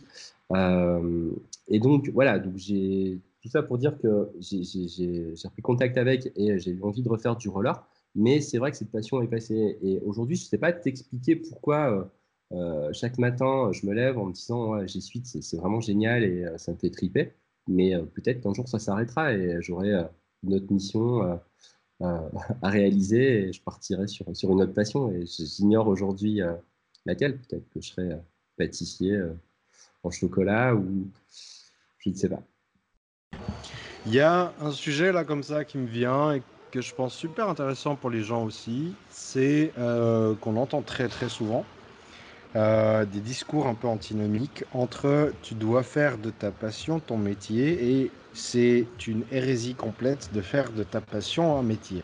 Et les deux discours se tiennent. Hein. Je dirais, il y en a qui disent tu peux faire de ta passion ton métier et puis bah, finalement Thierry, tu en as une très très belle illustration, une belle incarnation, euh, dans le sens où ça te motive tous les jours finalement de faire, euh, de faire ton, ton job. Mais l'autre côté de la médaille qui arrive très très vite, c'est que ta passion, c'est peut-être le moteur. Mais après, quand tu en fais ton métier, tu as tous ces aspects, tu vois, administratifs, bureaucratiques, ou ces, toutes ces choses en fait autour de ta passion qui viennent s'ajouter parce que tu vas en faire ton taf et qui tout d'un coup te pourrissent ta passion. Il y a beaucoup de gens qui disent tu aurais meilleur temps en fait de faire de ton métier, euh, enfin de, partir de partir d'un starting block qui se, qui se trouve plus sur là où tu es bon et éventuellement tu, tu teintes tu vois ce talent naturel et c'est quelque chose sur lequel c'est très très facile de travailler, d'évoluer et tu peux le teinter avec ta passion. Alors que toi, tu as fait complètement l'inverse. Tu as pris ta passion, tu en as fait ton taf, et aujourd'hui, tu acceptes à 100%, euh, peut-être un peu de moins en moins, tu pourras nous en parler, mais je veux dire, l'aspect, l'aspect euh, autour de ta passion, qui peut des fois être, tu sais, super rébarbatif, ça a été complètement embrassé. J'aimerais qu'on parte sur cette discussion et sur ce débat. Est-ce qu'on a meilleur temps de faire de sa passion son métier ou est-ce qu'on a meilleur temps de faire de son talent son métier? Yes, euh, mais, tu as tout à fait raison. Euh, effectivement, si j'ai arrêté le roller, c'est peut-être aussi parce que euh, je me suis retrouvé dans une prison dorée. en quelque sorte, au début, je prenais beaucoup de plaisir puisque je donnais des cours et je, pratiquais. Et très rapidement, après quelques années, bah, il a fallu, comme tu le dis, gérer l'administratif. Il y avait jusqu'à 14 salariés, de la comptabilité à faire, du management, du recadrage, tout ce qui existe dans la vie d'une entreprise. Et euh, voilà, c'était un job de directeur et c'était pas vraiment euh, tripant ce que je voulais faire. Euh, et là, en fait, ce qui se passe dans, dans, G Suite, c'est un peu ce que je revis dans le roller. Mais comme j'ai déjà eu l'expérience, je, fais attention de ne pas tomber dans le même piège. Donc, effectivement, c'est dur de déjà vivre de sa passion. Mais quand on vit sa passion, attention à ne pas se faire rattraper par tout ce qui est inhérent à, la réalisation de sa passion et qui, euh, peut vraiment euh, décourager euh, le passionné. Donc aujourd'hui, après sept ans d'auto-entreprise, j'ai créé une, autre, un autre statut juridique, une, société qui s'appelle Numéricoach. Et, et, dans cette organisation, qui est un organisme de formation, j'ai recruté, alors ce n'est pas le terme exact, puisque c'est un réseau d'indépendants euh, sur G Suite, 35 euh, coachs que je mets euh, effectivement en mission sur le terrain dans les grandes entreprises. Et là, aujourd'hui, depuis juillet, je délivre plus de formation et je passe beaucoup de temps à piloter l'équipe, à gérer les, relations avec les clients, à éteindre les incendies, à, effectivement gérer les bugs. Et c'est là, là le danger. C'est absolument important aujourd'hui que, je me structure euh, pour euh, effectivement euh, continuer à, garder du plaisir et faire en sorte que je, puisse continuer dans cette passion sans avoir les inconvénients des, choses à gérer au quotidien. Seb, c'est un peu ton expertise quand même. J'imagine que c'est la plupart de tes clients qui viennent avec cette problématique, non? Entre autres, oui, tout à fait. tout à fait. Et c'est vrai que c'est intéressant par rapport à la passion, parce que hum, on le voit tous, euh, et on, peut être euh, vite dépassionné euh, avec toute la partie administrative, etc. Et puis au final, lâcher carrément sa passion, en fait, parce que ça nous gave, et, alors que c'est quelque chose qui est le big power au fond de nous, et au fil du temps, ça, se diminue, et puis on a envie de passer à autre chose à un moment donné. Et c'est ça qui fait qu'après, on, on prend d'une autre passion, etc. Je sais pas ce que tu en penses, Thierry, là-dessus, mais. Oui, c'est exactement ça. Moi, j'ai clairement fait une overdose euh, dans, le roller à cause de, toutes ces euh, euh, démarches administratives, des contrôles URSAF ou fiscaux, des, choses qui, sont là pour pourrir la vie et des paperasses énormes en France. Là, dans le monde de la formation, c'est juste une aberration, le nombre de papiers à faire pour une, simple formation. Et, c'est vrai que ça, ça peut décourager. Voilà. Euh, donc bien s'entourer d'une équipe, bien déléguer, puis rester focus sur, euh, sur ce qu'on sait faire euh, de mieux pour, pour rester passionné. Et quid un peu des, des, étapes, Sébastien, de, de ce qu'on peut, de peut faire? Tu vois, as déjà donné quelques pistes, Thierry, sur cette notion de délégation, ce genre de choses. Mais quand on veut se recentrer un peu plus sur sa passion alors qu'on a un business qui commence à tourner avec des besoins inhérents, quelles sont les étapes clés sur lesquelles on doit s'appuyer de telle sorte à se permettre de retourner sur cette passion et cette passion exclusivement? Parce que finalement, il y a quand même, un peu cet état de grâce quand on est dans notre passion et puis qu'en plus de ça, on commence à être talentueux dans notre passion. On arrive, on arrive un peu dans cet état de grâce où finalement, ce qu'on peut apporter au monde gagne tellement de valeur que ce serait stupide de ne pas s'y mettre. Mais après, bah, comme tu dis, tu vois, l'aspect administratif, etc., te ramène un tout petit peu sur, le sur Terre et tu peux pas délivrer autant que ce que tu veux. Comment est-ce que toi, tu t'y prends, Seb, de telle sorte à, à ce qu'un patron d'entreprise ou, même, tu vois, un, passionné qui a du succès aujourd'hui dans, dans, le monde entrepreneurial puisse retourner dans sa passion et puisse puisse délivrer finalement le maximum de ce qu'il doit délivrer.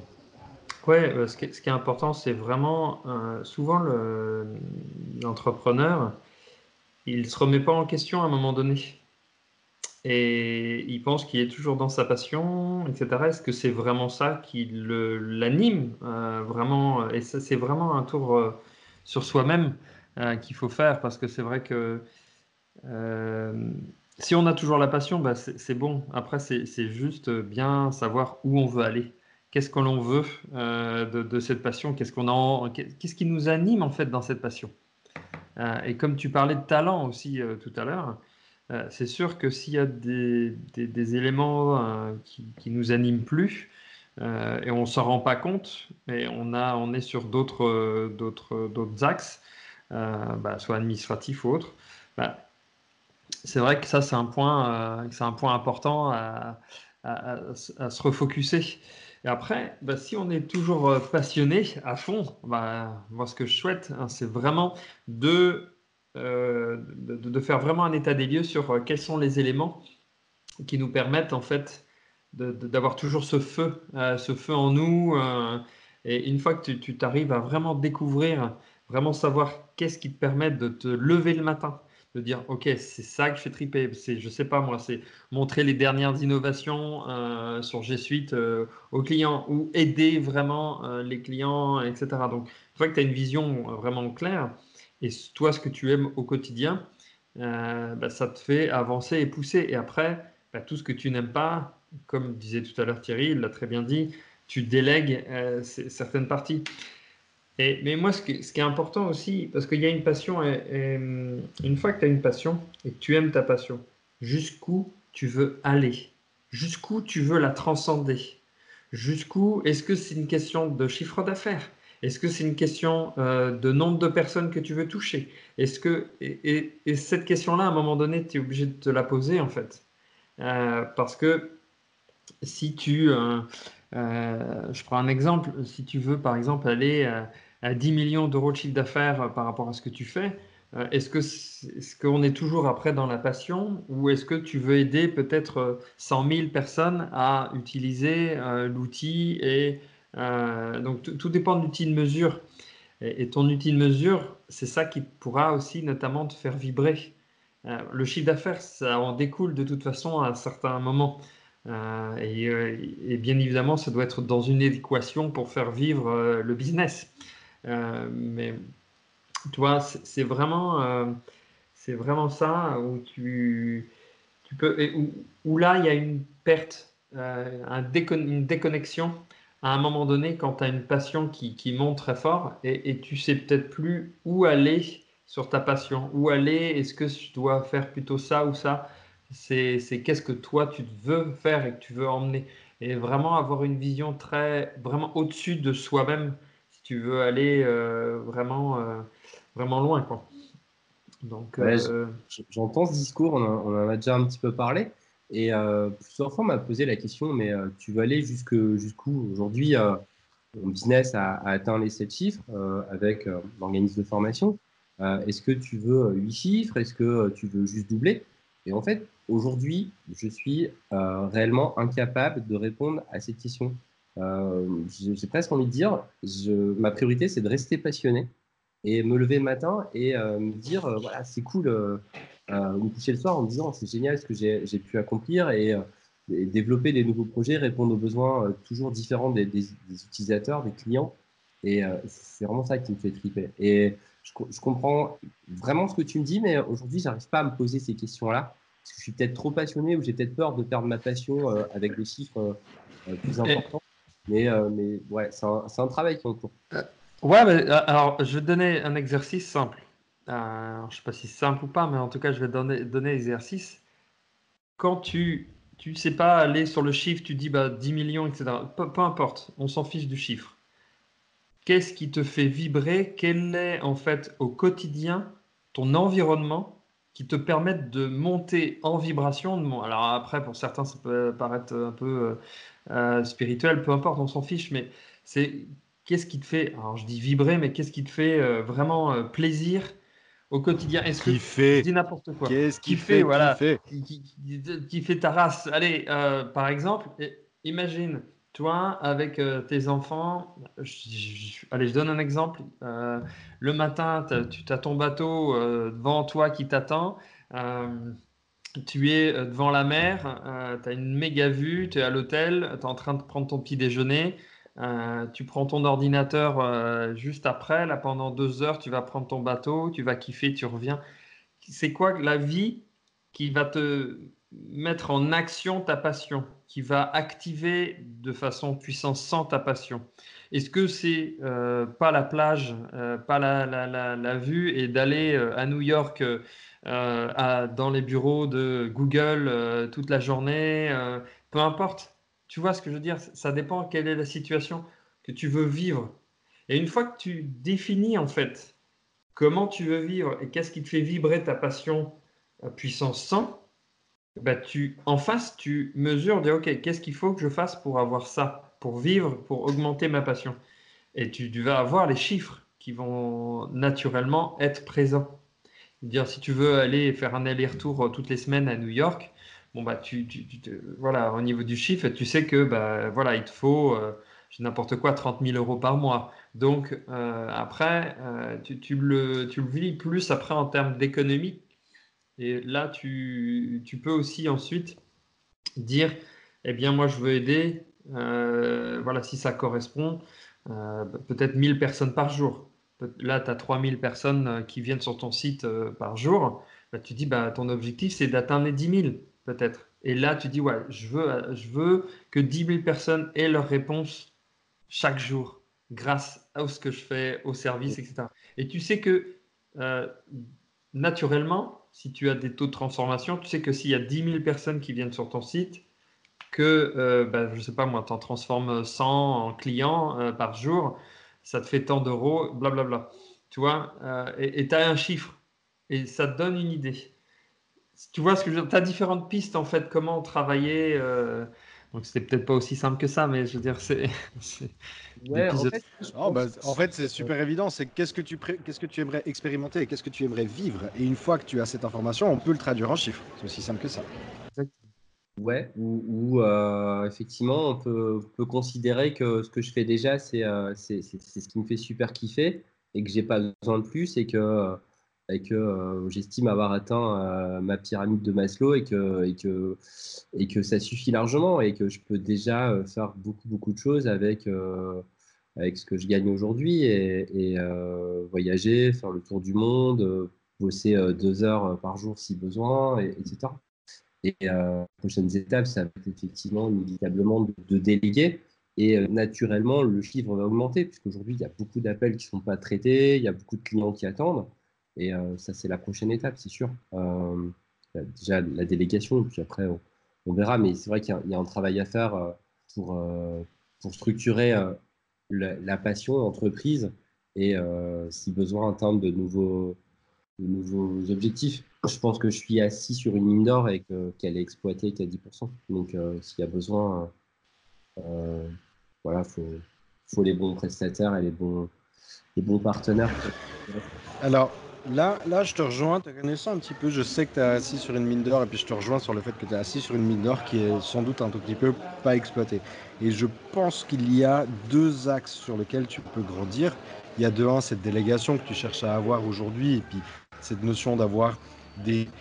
Finalement, si je reprends l'analogie des, des rollers, c'est d'avoir des meilleurs roulements. Hein. Finalement, c'est ça. Mais le, deuxième, axe pour découvrir cette mine d'or sera de toute façon d'avoir une vision un peu plus grande. Donc ça, c'est évident. Je dis, dis pas que tout est mis sur la vision, et bien, bien au contraire, mais en, de cette, une partie de cette exploitation de la mine d'or devrait venir sur le fait que tu pourrais creuser un peu plus et puis aller chercher plus loin, évidemment. Après, ça, c'est comme tu le dis, c'est un choix finalement, et ça se respecte amplement euh, d'accepter d'être dans la gratitude de ce qu'on a déjà et de, de, reconnaître que ce qu'on fait déjà, ce qui se fait déjà aujourd'hui, c'est très bien. Et c'est peut-être pas le moment d'aller chercher plus de chiffres, d'aller chercher plus d'objets, etc. Le, le, corps, l'esprit, le cœur pas ne sont peut-être pas prêts. Et, c'est très bien, c'est très très bien. Et cette notion d'optimisation, de toute façon, si ça se trouve, de par l'optimisation, à un moment donné, tu vas dire, ok, c'est là maintenant, je peux comprendre et je peux avoir envie d'aller d'aller gratter plus loin. Tu vois, vu que toute la machine, elle est plus huilée, elle est plus, elle est plus, euh, voilà, elle est plus simple euh, et tout. Bah, ça me laisse plus de room, plus, plus d'espace pour imaginer plus grand, pour voir plus grand, pour faire des nouvelles choses. Euh, et puis, tout d'un coup, tu vois, tu pourrais avoir plus de temps aussi pour découvrir des nouveaux éléments d'environnement que tu peux intégrer dans un environnement qui te fait kiffer tous les jours. C'est ça. Ouais, faut, vraiment euh, structurer avant de, passer à une vitesse supérieure. Et euh, je ne suis pas encore à ce stade. Et ça grandit tellement vite. En fait, quand tu es passionné, euh, tu veux juste vivre de ta passion. Et puis, quand tu vis bien, euh, tu n'as pas prévu d'aller beaucoup plus loin. Et du coup, suis pas passé par les bonnes, les bonnes étapes. Si tu veux, j'ai commencé par un mastermind 67 avant de faire l'incubateur. Et tout ce qui est infoprenariat, tunnel de vente, etc. C'est quelque chose que je découvre maintenant alors que, que j'ai déjà atteint des chiffres, que, que, je cherche à avoir des infopreneurs. Donc, euh, du coup, il faut que je redescende un petit peu, chercher des données, la théorie, des outils, euh, des systèmes pour pouvoir aller encore plus haut. Donc là, j'ai un besoin de, de structurer aujourd'hui pour, euh, pour euh, décoller si besoin après. Quoi. Mais là, je suis pas... Tout. Court, tout petit aparté, continuez trois minutes sans moi, le temps que je passe à côté. Et puis, Elena, il faudra juste enlever ce, ce, petit clic de ce côté-là. Merci beaucoup, à tout de suite. Ouais, moi, j'avais une question. Si, comme soit ça grandit, etc., c'est naturel. Enfin, il y a un trafic naturel, etc. Je ne dis pas que c'est naturel, mais il y a une traction, en tout cas, qui, qui est faite. Euh, si demain, il y a quelqu'un qui vient de te botter les fesses et tu divises par trois ton chiffre d'affaires, Qu'est-ce que tu ressens? Qu'est-ce que euh, comment tu vois ça? Moi, j'attends avec impatience ce moment-là, puisque euh, aujourd'hui, il n'y a pas de concurrence et euh, quelque part, je me fais chier. C'est plutôt bien d'avoir la concurrence. Ça, tire le niveau vers le haut et puis ça, te motive.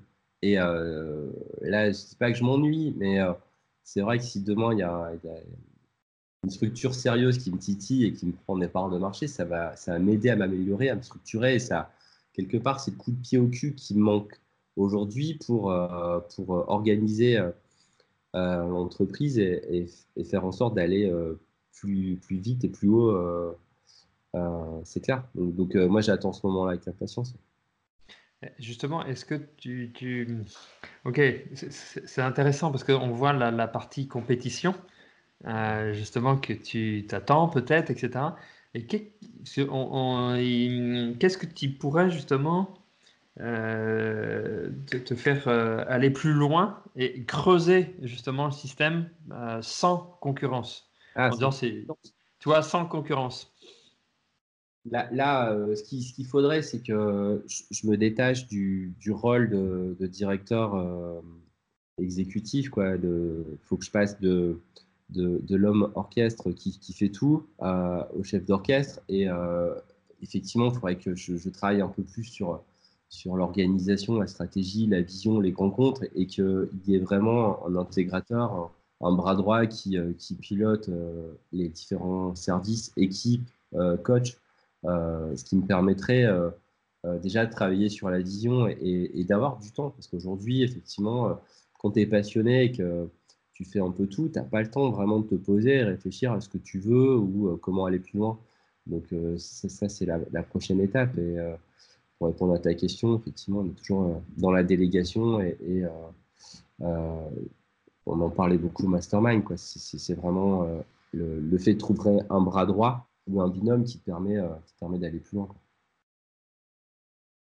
Ok, mais et ça, c'est plus pour te dégager du temps, mais pour vraiment te concentrer à ce que toi tu aimes faire, euh, principalement euh, Yes, ouais, j'ai déjà réfléchi à la question euh, qu'est-ce que j'aimerais que garder, qu'est-ce qui me fait vraiment kiffer dans mon activité, dans ma passion actuelle. Et c'est vraiment produire du contenu, écrire des articles de blog, avoir des appels entrants avec des, des, des, besoins innovants, des choses qui n'ont pas encore été créées sur, sur les suites. Par exemple, l'entreprise m'a appelé cette semaine en disant voilà, on voudrait euh, du contenu sur euh, mobile learning avec de la gamification, des badges et euh, permettre au service RH de, relancer les utilisateurs qui n'ont pas encore avancé sur leur programme ou d'avoir un état des lieux de qui, qui, est où, qui a quel badge, etc. Bah, ça, c'est puissant. C'est des formations, des parcours vraiment intéressant. Tu as, des fois des, demandes est-ce que vous n'avez pas un escape game euh,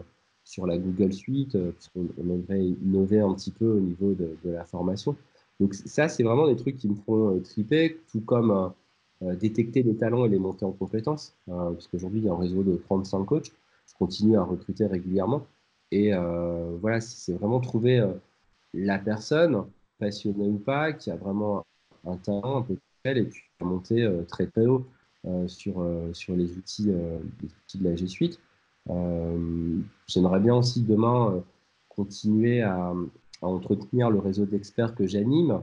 Pourquoi pas avec un, podcast, on, en parlait avec Pascal, créer une émission pour interviewer des, utilisateurs avancés, des revendeurs, des intégrateurs, des chefs de projet, etc. sur la G Suite. Donc ça, c'est vraiment aussi quelque chose qui, qui, me, fait, qui me fait kiffer. Quoi. C'est et puis, euh, faire en sorte que la boîte puisse se mettre en, pilotage automatique euh, euh, avec effectivement une organisation qui fait qu'elle peut tourner sans moi. Et pendant ce temps-là, j'aimerais bien créer aussi un infoproduit. Ça n'existe pas aujourd'hui sur la G Suite, un produit d'infoprenariat pour, pour apprendre à utiliser tous ces outils, un Netflix du script par exemple, ou, ce genre de choses, pour reprendre ton expression. Donc euh, voilà, c'est vraiment la, production de contenu et l'innovation qui me fait kiffer. Yes.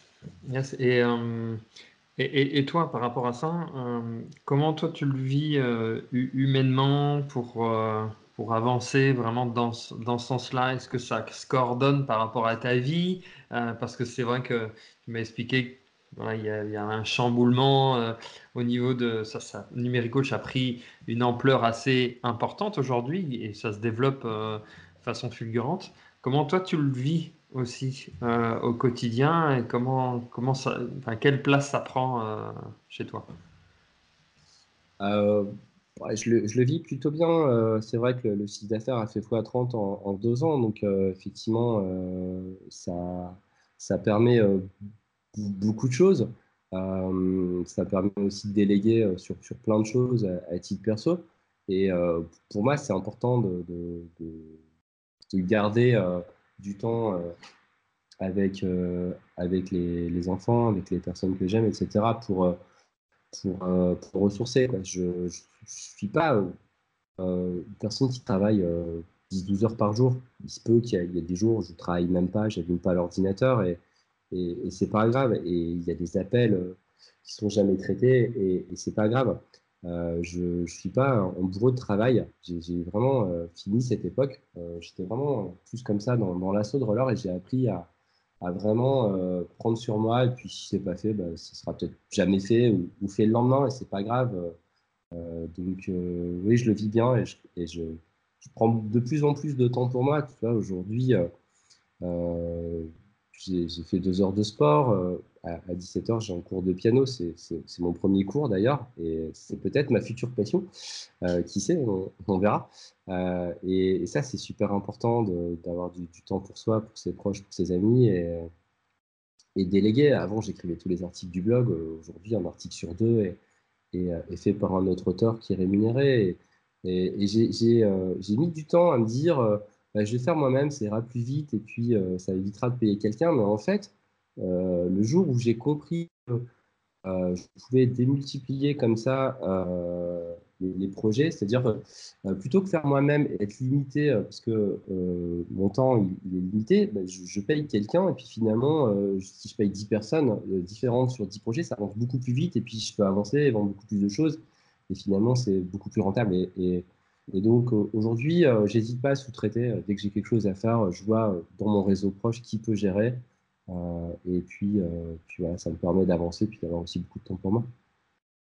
Ce que, beaucoup en fait aussi ont, du mal à comprendre justement avec cette délégation, c'est que bah, quand tu délègues à quelqu'un, cette personne-là, elle adore faire ça. En fait, tu, tu délègues à quelqu'un qui est aussi très fort dans son métier, et donc elle adore, par exemple, si c'est pour écrire, euh, elle adore écrire. Toi, ça va te soulager parce que c'est peut-être pas, ça va te permettre de, faire autre chose. Et puis euh, la personne, bah, quand tu démultiplies, et, souvent, et, c'est ça l'erreur de, beaucoup de personnes justement qui, commencent à avoir une équipe, qui sous-estiment en fait la délégation même euh, moi j'appelle ça aujourd'hui la délégation optimisée à distance, entre autres. ça permet vraiment de, que ce soit en asynchrone ou en synchronisation, après ça, dépend du fonctionnement de l'entreprise, mais en termes d'asynchrone, ça permet de, aussi d'organiser son temps par rapport à, son temps à soi, mais par rapport au temps des équipes, de faire des, briefs quand il faut faire des briefs, etc. Et d'être beaucoup plus euh, performant parce qu'on on, bah, avance euh, dix fois plus vite hein, quand c'est bien organisé. Toujours pareil, il ne faut pas que ce soit la, la, roue tourne, mais je veux dire, ouais, c'est carrément. Et ça, c'est beaucoup sous-estimé en fait son temps, combien on vaut en fait, surtout quand tu, tu, tu, tu génères du chiffre d'affaires. Euh, eh bien, ton temps à toi que tu as généré, eh bien, tu peux prendre quelqu'un qui sait faire, euh, je ne vais pas dire à moins cher, euh, voilà, mieux, mieux gérer, mieux, mieux calculer en tout cas. c'est cool. À, vouloir tout faire, tu fais tout à moitié et ne pas aussi bien que, quelqu'un que tu peux payer dont, vraiment c'est l'expertise ou la passion. Et euh, là, des, des, exemples récents. lundi, j'ai une personne, office manager, qui a démarré sur tout ce qui est montage de dossiers de subvention avec les, tu sais, les OPCO pour récupérer les financements de formation. Bon, bah, ça, c'est quelque chose que j'étais incapable de gérer. Je procrastinais à mort. Les, les dossiers sont vraiment euh, pas, pas, traités jusqu'au bout. Et donc, cette personne, c'est son kiff. Euh, et euh, elle fait ça, elle est payée à l'heure et puis, puis elle avance. Et moi, ça m'enlève ça une épine du pied énorme. Il y a un des coachs euh, pour citer un autre exemple, qui est euh, passionné par la pédale, la psychopédale, etc. Bon, bah là, je vais missionner euh, une journée par semaine pour mettre à jour tout ce qui est support, grille d'évaluation, audit des cotes, etc. Et du coup, tout ça, c'est quelque chose que moi, je, je vais moins gérer et la qualité va augmenter et les clients seront plus satisfaits, les, les coachs aussi, puisqu'ils vont progresser. Et, ça me permet de, passer du temps sur des choses beaucoup plus kiffantes que, que j'aime ou d'aller euh, euh, chercher des grands comptes parce que parce que effectivement il faut préparer aussi les, prochaines années avec euh, des gros projets. Donc oui c'est cool. En fait plus je vais déléguer plus je vais rentrer dans une autre dimension et, et prendre du plaisir je voulais savoir quelle a été la première personne à qui tu as délégué une tâche chez toi. Ça a commencé avec quelle, quelle tâche? Euh, c'était ma femme sur la partie euh, comptabilité. Et en fait, l'histoire se reproduit aussi dans l'assaut de roller, puisque je l'avais aussi embauché dans l'assaut de roller. Euh, c'était le deuxième emploi de l'association. et donc, c'était la compta, puisque moi, la compta, bah, j'aime pas. Donc, c'est tout ce qui est rapprochement bancaire, payer les coachs, les factures, les fournisseurs. Et c'est vraiment ces premières tâches que j'ai commencé à déléguer au début de la société au bout de six mois. Et deuxième question sur la délégation, quel a été le poste qui, quel a été le poste que tu as délégué qui t'a généré le plus gros levier de croissance dans ta boîte? Ben, En fait, c'est le poste de coach. Au début, j'étais auto-entrepreneur avec un, chiffre d'affaires plafonné à 32 000 euros. Et puis, euh, un jour, bon, j'ai l'opportunité de bosser en direct dans une boîte du 440 qui s'appelle Air Liquide. Et euh, donc, je vais voir mon comptable. Euh, Air Liquide me dit Bon, c'est un peu euh, too much là, l'auto-entreprise à référencer au niveau des achats. Il faudrait créer une, vraie société. Donc, du coup, mon comptable me dit bah, Écoute, on va monter une SASU, c'est bien, là. et il me dit Attention, Thierry, maintenant, tu n'as plus de limite. Tu plus plafonné, tu peux y aller. Je dis, ah bon, je peux vraiment aller, euh, t'es sûr euh, euh, Il fait oui, bon après tu paieras un peu d'impôts si tu cartonnes, mais, mais c'est pas grave, vas-y. Et l'année d'après, il me dit, bah, attends, t'as fait x10, c'était pas prévu. Moi, j'ai pas prévu mes honoraires avec autant de lignes, etc. Donc il faut, que je revoie les honoraires de comptable. Et puis l'année d'après, j'ai encore fait x, x3. Donc du coup, euh, la question, c'était euh, le premier poste que j'ai délégué. Euh, qui, le plus gros levier, qui t'a apporté le plus gros levier. Ouais. Ah ben ouais, c'est ça. C'est-à-dire que moi, j'ai changé mon temps contre de, contre de l'argent. Donc, du coup, je pouvais faire qu'une seule formation par jour. je n'avais pas le don d'ubiquité. Je ne pouvais pas former deux entreprises en même temps. Donc, c'est là où j'ai dit bon, bah, plutôt que de refuser des formations, je vais monter un réseau de coachs, prendre des, des, personnes qui sont déjà sur le sujet ou monter en compétence des personnes qui sont motivées. Et, à partir de là, bah, il a commencé à avoir des, des coachs qui intervenaient tous les jours pour mon entreprise, jusqu'à 20 coachs par jour au mois de septembre 2019. Donc, c'est vraiment cette délégation qui a, qui a, qui a généré un, un, gros levier pour, pour, pour la structure. Alors là tu, là, tu attises clairement mon intérêt et puis ma curiosité. Il y a, il y a deux choses. C'est euh, comment tu as. Est-ce que tu as formé ces coachs ou pas? Et de deux, comment tu les verrouilles? Euh, On va répondre à la question 2 d'abord c'est comment je les verrouille? Alors, si tu veux verrouiller un coach, euh, tu ne verrouilleras pas 100%, tu prends un salariat. Aujourd'hui, ma boîte, il n'y a pas de salariés, il n'y a pas de locaux, il n'y a pas de charges. Donc c'est un, modèle économique euh, plutôt agile. Euh, pour répondre à, ta question, Sébastien, je pourrais très bien faire le tour du monde et, continuer à, faire ce que je fais, les pieds dans l'eau, et puis faire éventuellement une heure de classe virtuelle par jour, parce que ça me fait kiffer, écrire un article avant d'aller à la plage. Mais un salarié, même, même avec le meilleur contrat, les clauses de mobilité, de non-concurrence, formation et compagnie, euh, tu peux pas l'empêcher d'aller chez un autre après pour faire la même chose. Euh, donc aujourd'hui, c'est plutôt un, réseau d'indépendants euh, qui, ont leur propre statut qui travaillent euh, pour Numéricoche en sous-traitance.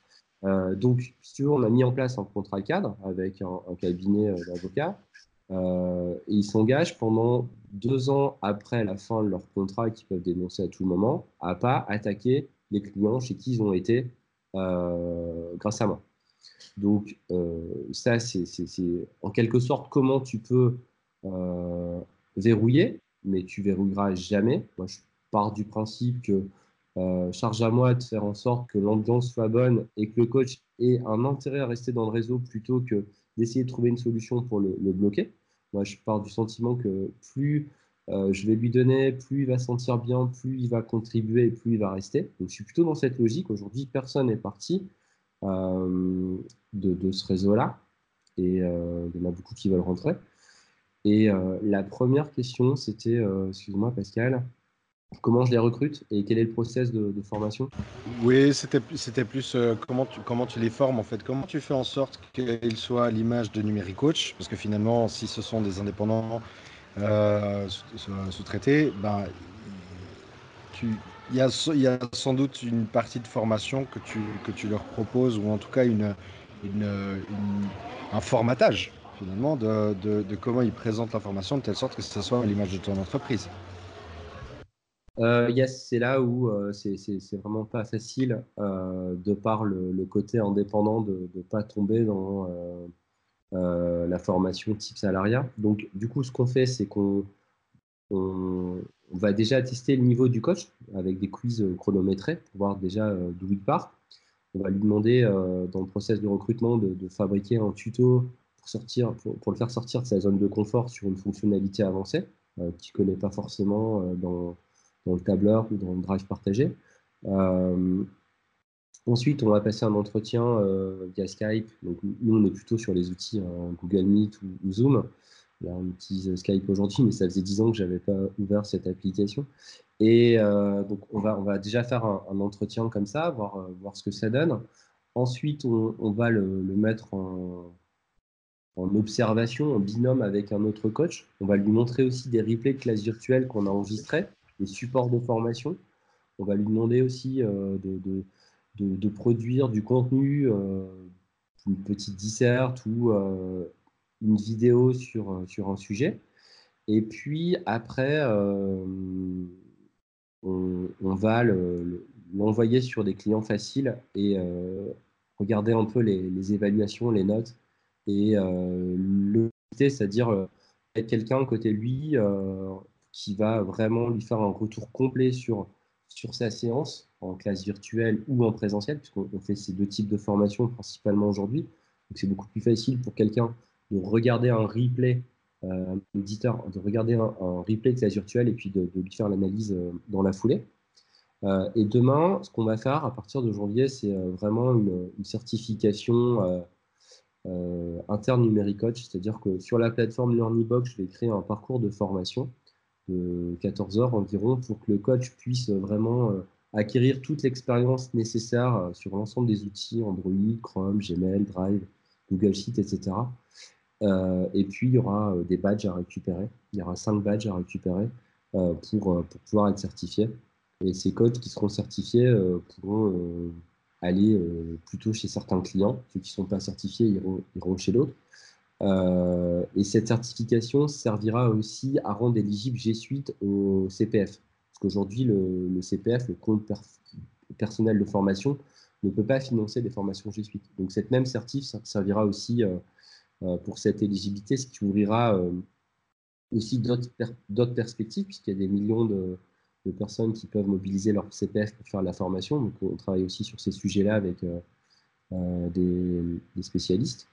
Euh, et puis, en parallèle, on organise des bootcamps. Donc, par exemple, le week-end dernier, on a fait trois jours de, de bootcamp sur Google Sheet, 24 heures de, formation sur, sur le tableur très très avancé. Donc, on parle de formules matricielles, on parle de, Data Studio, on parle de query, on parle de, fonctions vraiment puissantes qui transforme euh, les tableurs. Et, il y a de la formation continue. On a aussi des masterclass tous les lundis, une émission qui s'appelle Numéritique, où un expert vient présenter euh, un sujet. Euh, Google Docs très avancé avec les modules complémentaires. On a eu du Zapier, on a eu du Smartsheet, du Trello, etc. Des, choses qui peuvent se connecter à l'univers G Suite. Et euh, voilà, on a vraiment beaucoup de support, de formation, de, fichiers d'exercice, de l'entraide, du chat de groupe en permanence quand un coach est sur le terrain une question. On a la communauté des 35 qui est là pour répondre. Donc, euh, on a toujours cette, euh, cette formation continue au sein de notre réseau et ça, c'est super important pour monter en compétence l'équipe. Plus des séminaires aussi qu'on peut organiser une fois par an pendant trois jours. Le prochain, c'est fin janvier et c'est vraiment orienté pédagogie. Euh, comment, euh, comment être encore meilleur euh, sur, le terrain de classe virtuelle en termes de pédagogie. C'est assez passionnant tout ça. Et quid de Google dans cette histoire? Est-ce que Google vient te, vient te, te, refiler un coup de main, vient t'aider au-delà, au-delà de simplement mettre à disposition son outil? C'est pire que ça. Google ne met même pas à dispo l'outil. Je suis obligé de payer les licences pour, euh, euh, pour, mon équipe et mon réseau. Soit la veste Google que j'ai sur le dos, je la paye plein pot sur le, Google Merchandise Store.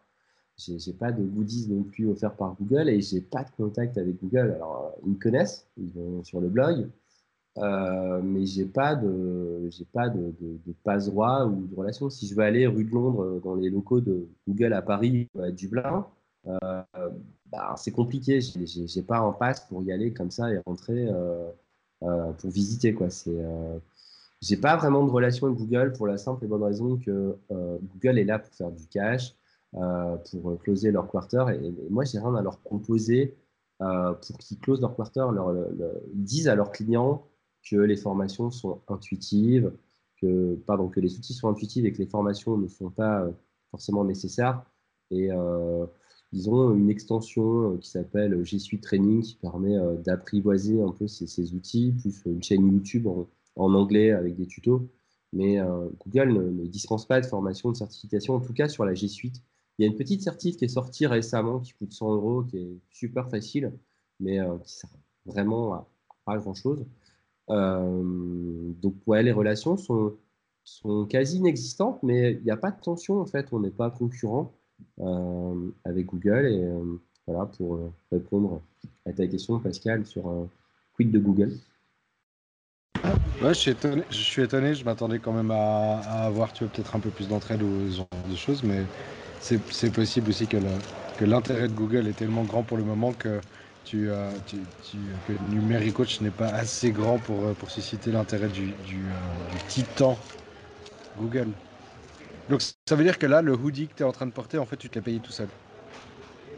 C'est ça. Je même pas tout Ça doit être plus de 60 euros la, Suite. Ou, et c'est pire que ça, c'est-à-dire que les, utilisateurs, en fait, ils, font leurs recherches, ils tombent sur le blog. D'ailleurs, le blog arrive assez souvent avant les, forums et les, et les centres d'aide de Google. Donc, quelque part, c'est bien pour moi. Et du coup, ils trouvent leur réponse sur le, blog et ensuite commandent, si besoin, des formations. C'est pas quelque chose que je mets forcément en avant sur le blog. Euh, moi, je pars du principe que plus je donne, plus je reçois. J'ai eu du mal au début à le comprendre, mais euh, euh, là, je, vois, je mesure vraiment le, la chose. et effectivement, l'utilisateur arrive sur le blog et, et, peut, peut, commander des formations. Et, tu vois, par exemple, Google a en direct 80% des licences. 20% en France sont gérées par des revendeurs en général, euh, j'ai déjà pris attache avec Google pour leur dire bah, écoutez, moi, je suis centre de formation, si vos clients, qui représentent quand même 80% du marché français, euh, ont des questions, des besoins de formation, euh, n'hésitez pas à renvoyer vers moi. Si j'ai jamais eu un contact venant de Google en 7 ans, donc du coup, c'est bien aussi de ne pas dépendre d'une grosse boîte. Tu sais, Google, du jour au lendemain, coupe le robinet, tu n'as plus rien. moi, je suis plutôt fier d'être autonome et euh, je ne cherche pas forcément à avoir plus de relations avec Google. Peut-être demain, la certification leur plaira et puis euh, on fera quelque chose, mais euh, aujourd'hui, j'en ai pas besoin. Bon, alors, à quand la traduction de numéro coach dans toutes les langues où G Suite est présent? Ça peut faire partie des projets, effectivement, j'y pense. Le, le blog, qui s'appelle Numériblog, maintenant, a 1500 articles on a encore un millier qui sont euh, OK, parce qu'il y a quand même des choses qui sont périmées, Google Plus, tout ça a fermé, donc il y a quelques articles à, supprimer. Mais euh, dans l'équipe, on a euh, des personnes qui, sont, qui parlent anglais, espagnol, italien, etc. On peut, imaginer des choses. fabriquer des tutos en anglais, des choses comme ça. Oui, ça pourrait être une prochaine, une prochaine étape. Moi-même, je ne parle pas anglais. J'ai des cours d'anglais qui vont reprendre bientôt, histoire de, un peu driver ces projets-là. Mais euh, faut prendre tes cours de piano en anglais, quelle question? Enfin, je veux dire, c'est évident là. C'est ça, c'est ça, tout à fait.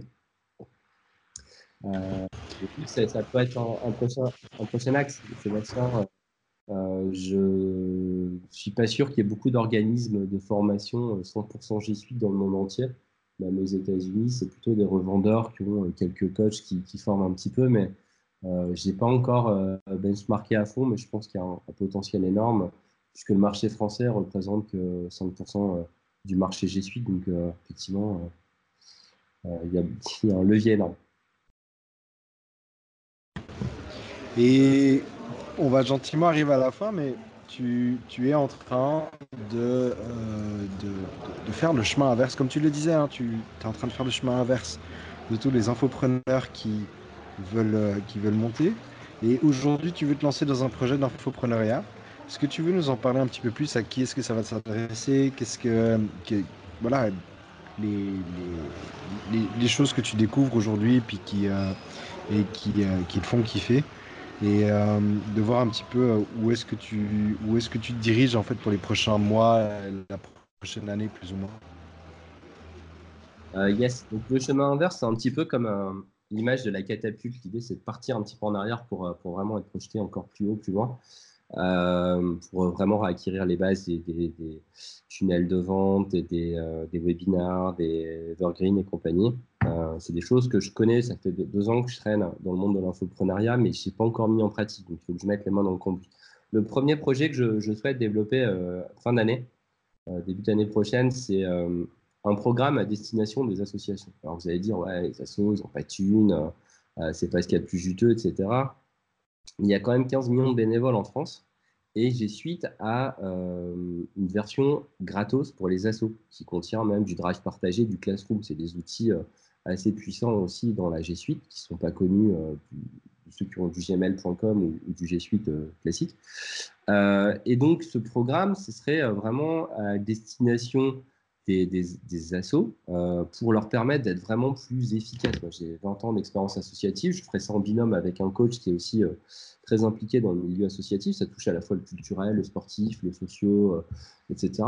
Et on pourrait imaginer qu'il y ait une prise en charge de ces formations par les fonds de la formation, parce que dans les assos, c'est quand même le premier employeur aussi en France, le milieu associatif.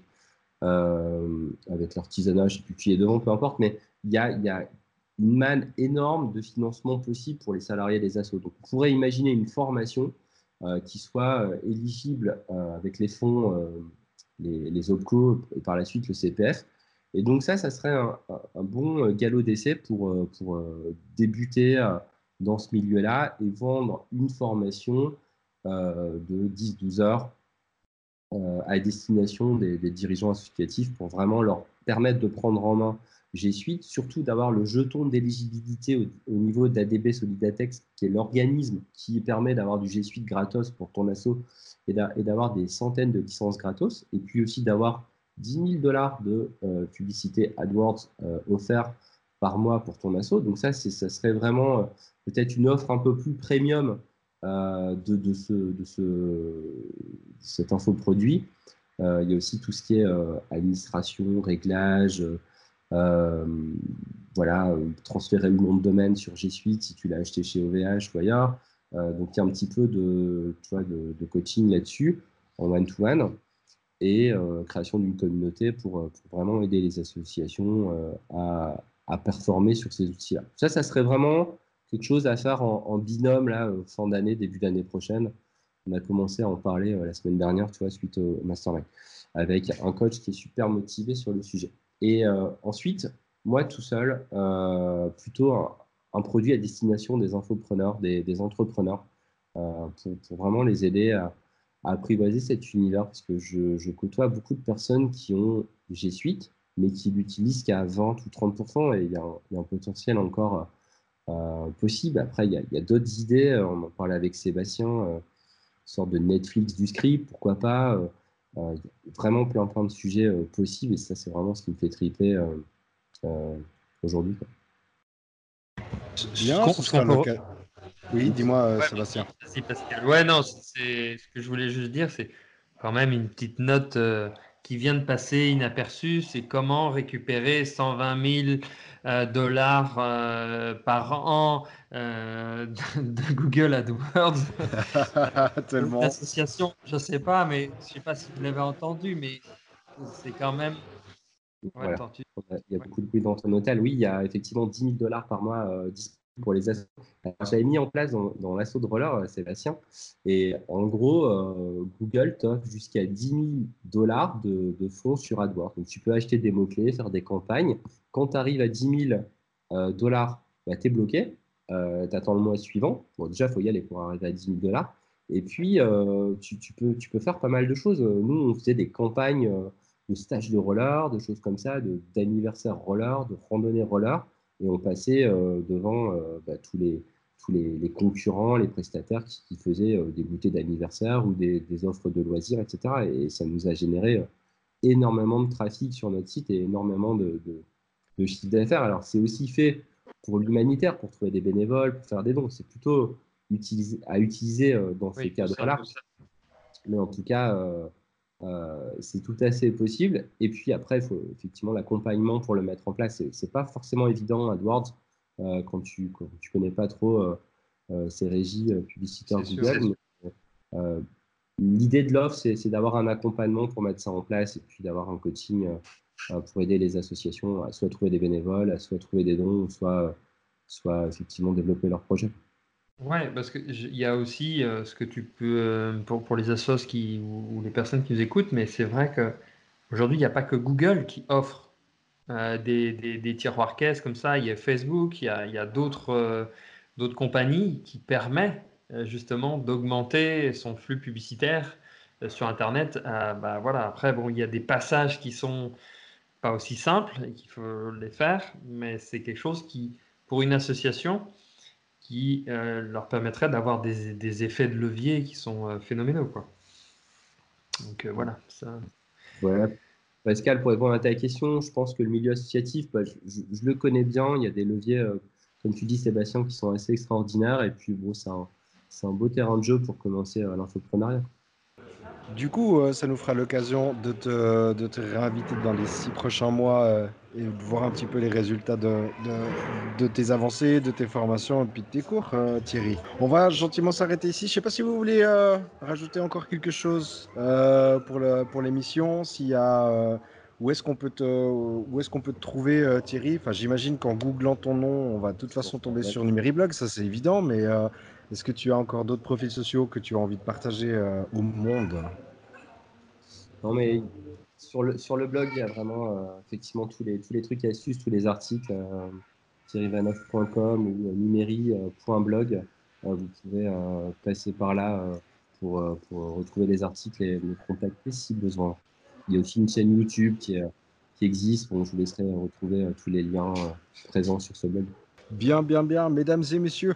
Vous êtes la moyenne des cinq personnes avec qui vous passez le plus de temps significatif. Et aujourd'hui, vous venez de passer plus d'une heure et demie avec Thierry Vanoff, Sébastien Rivière et moi, Pascal Stéphanie.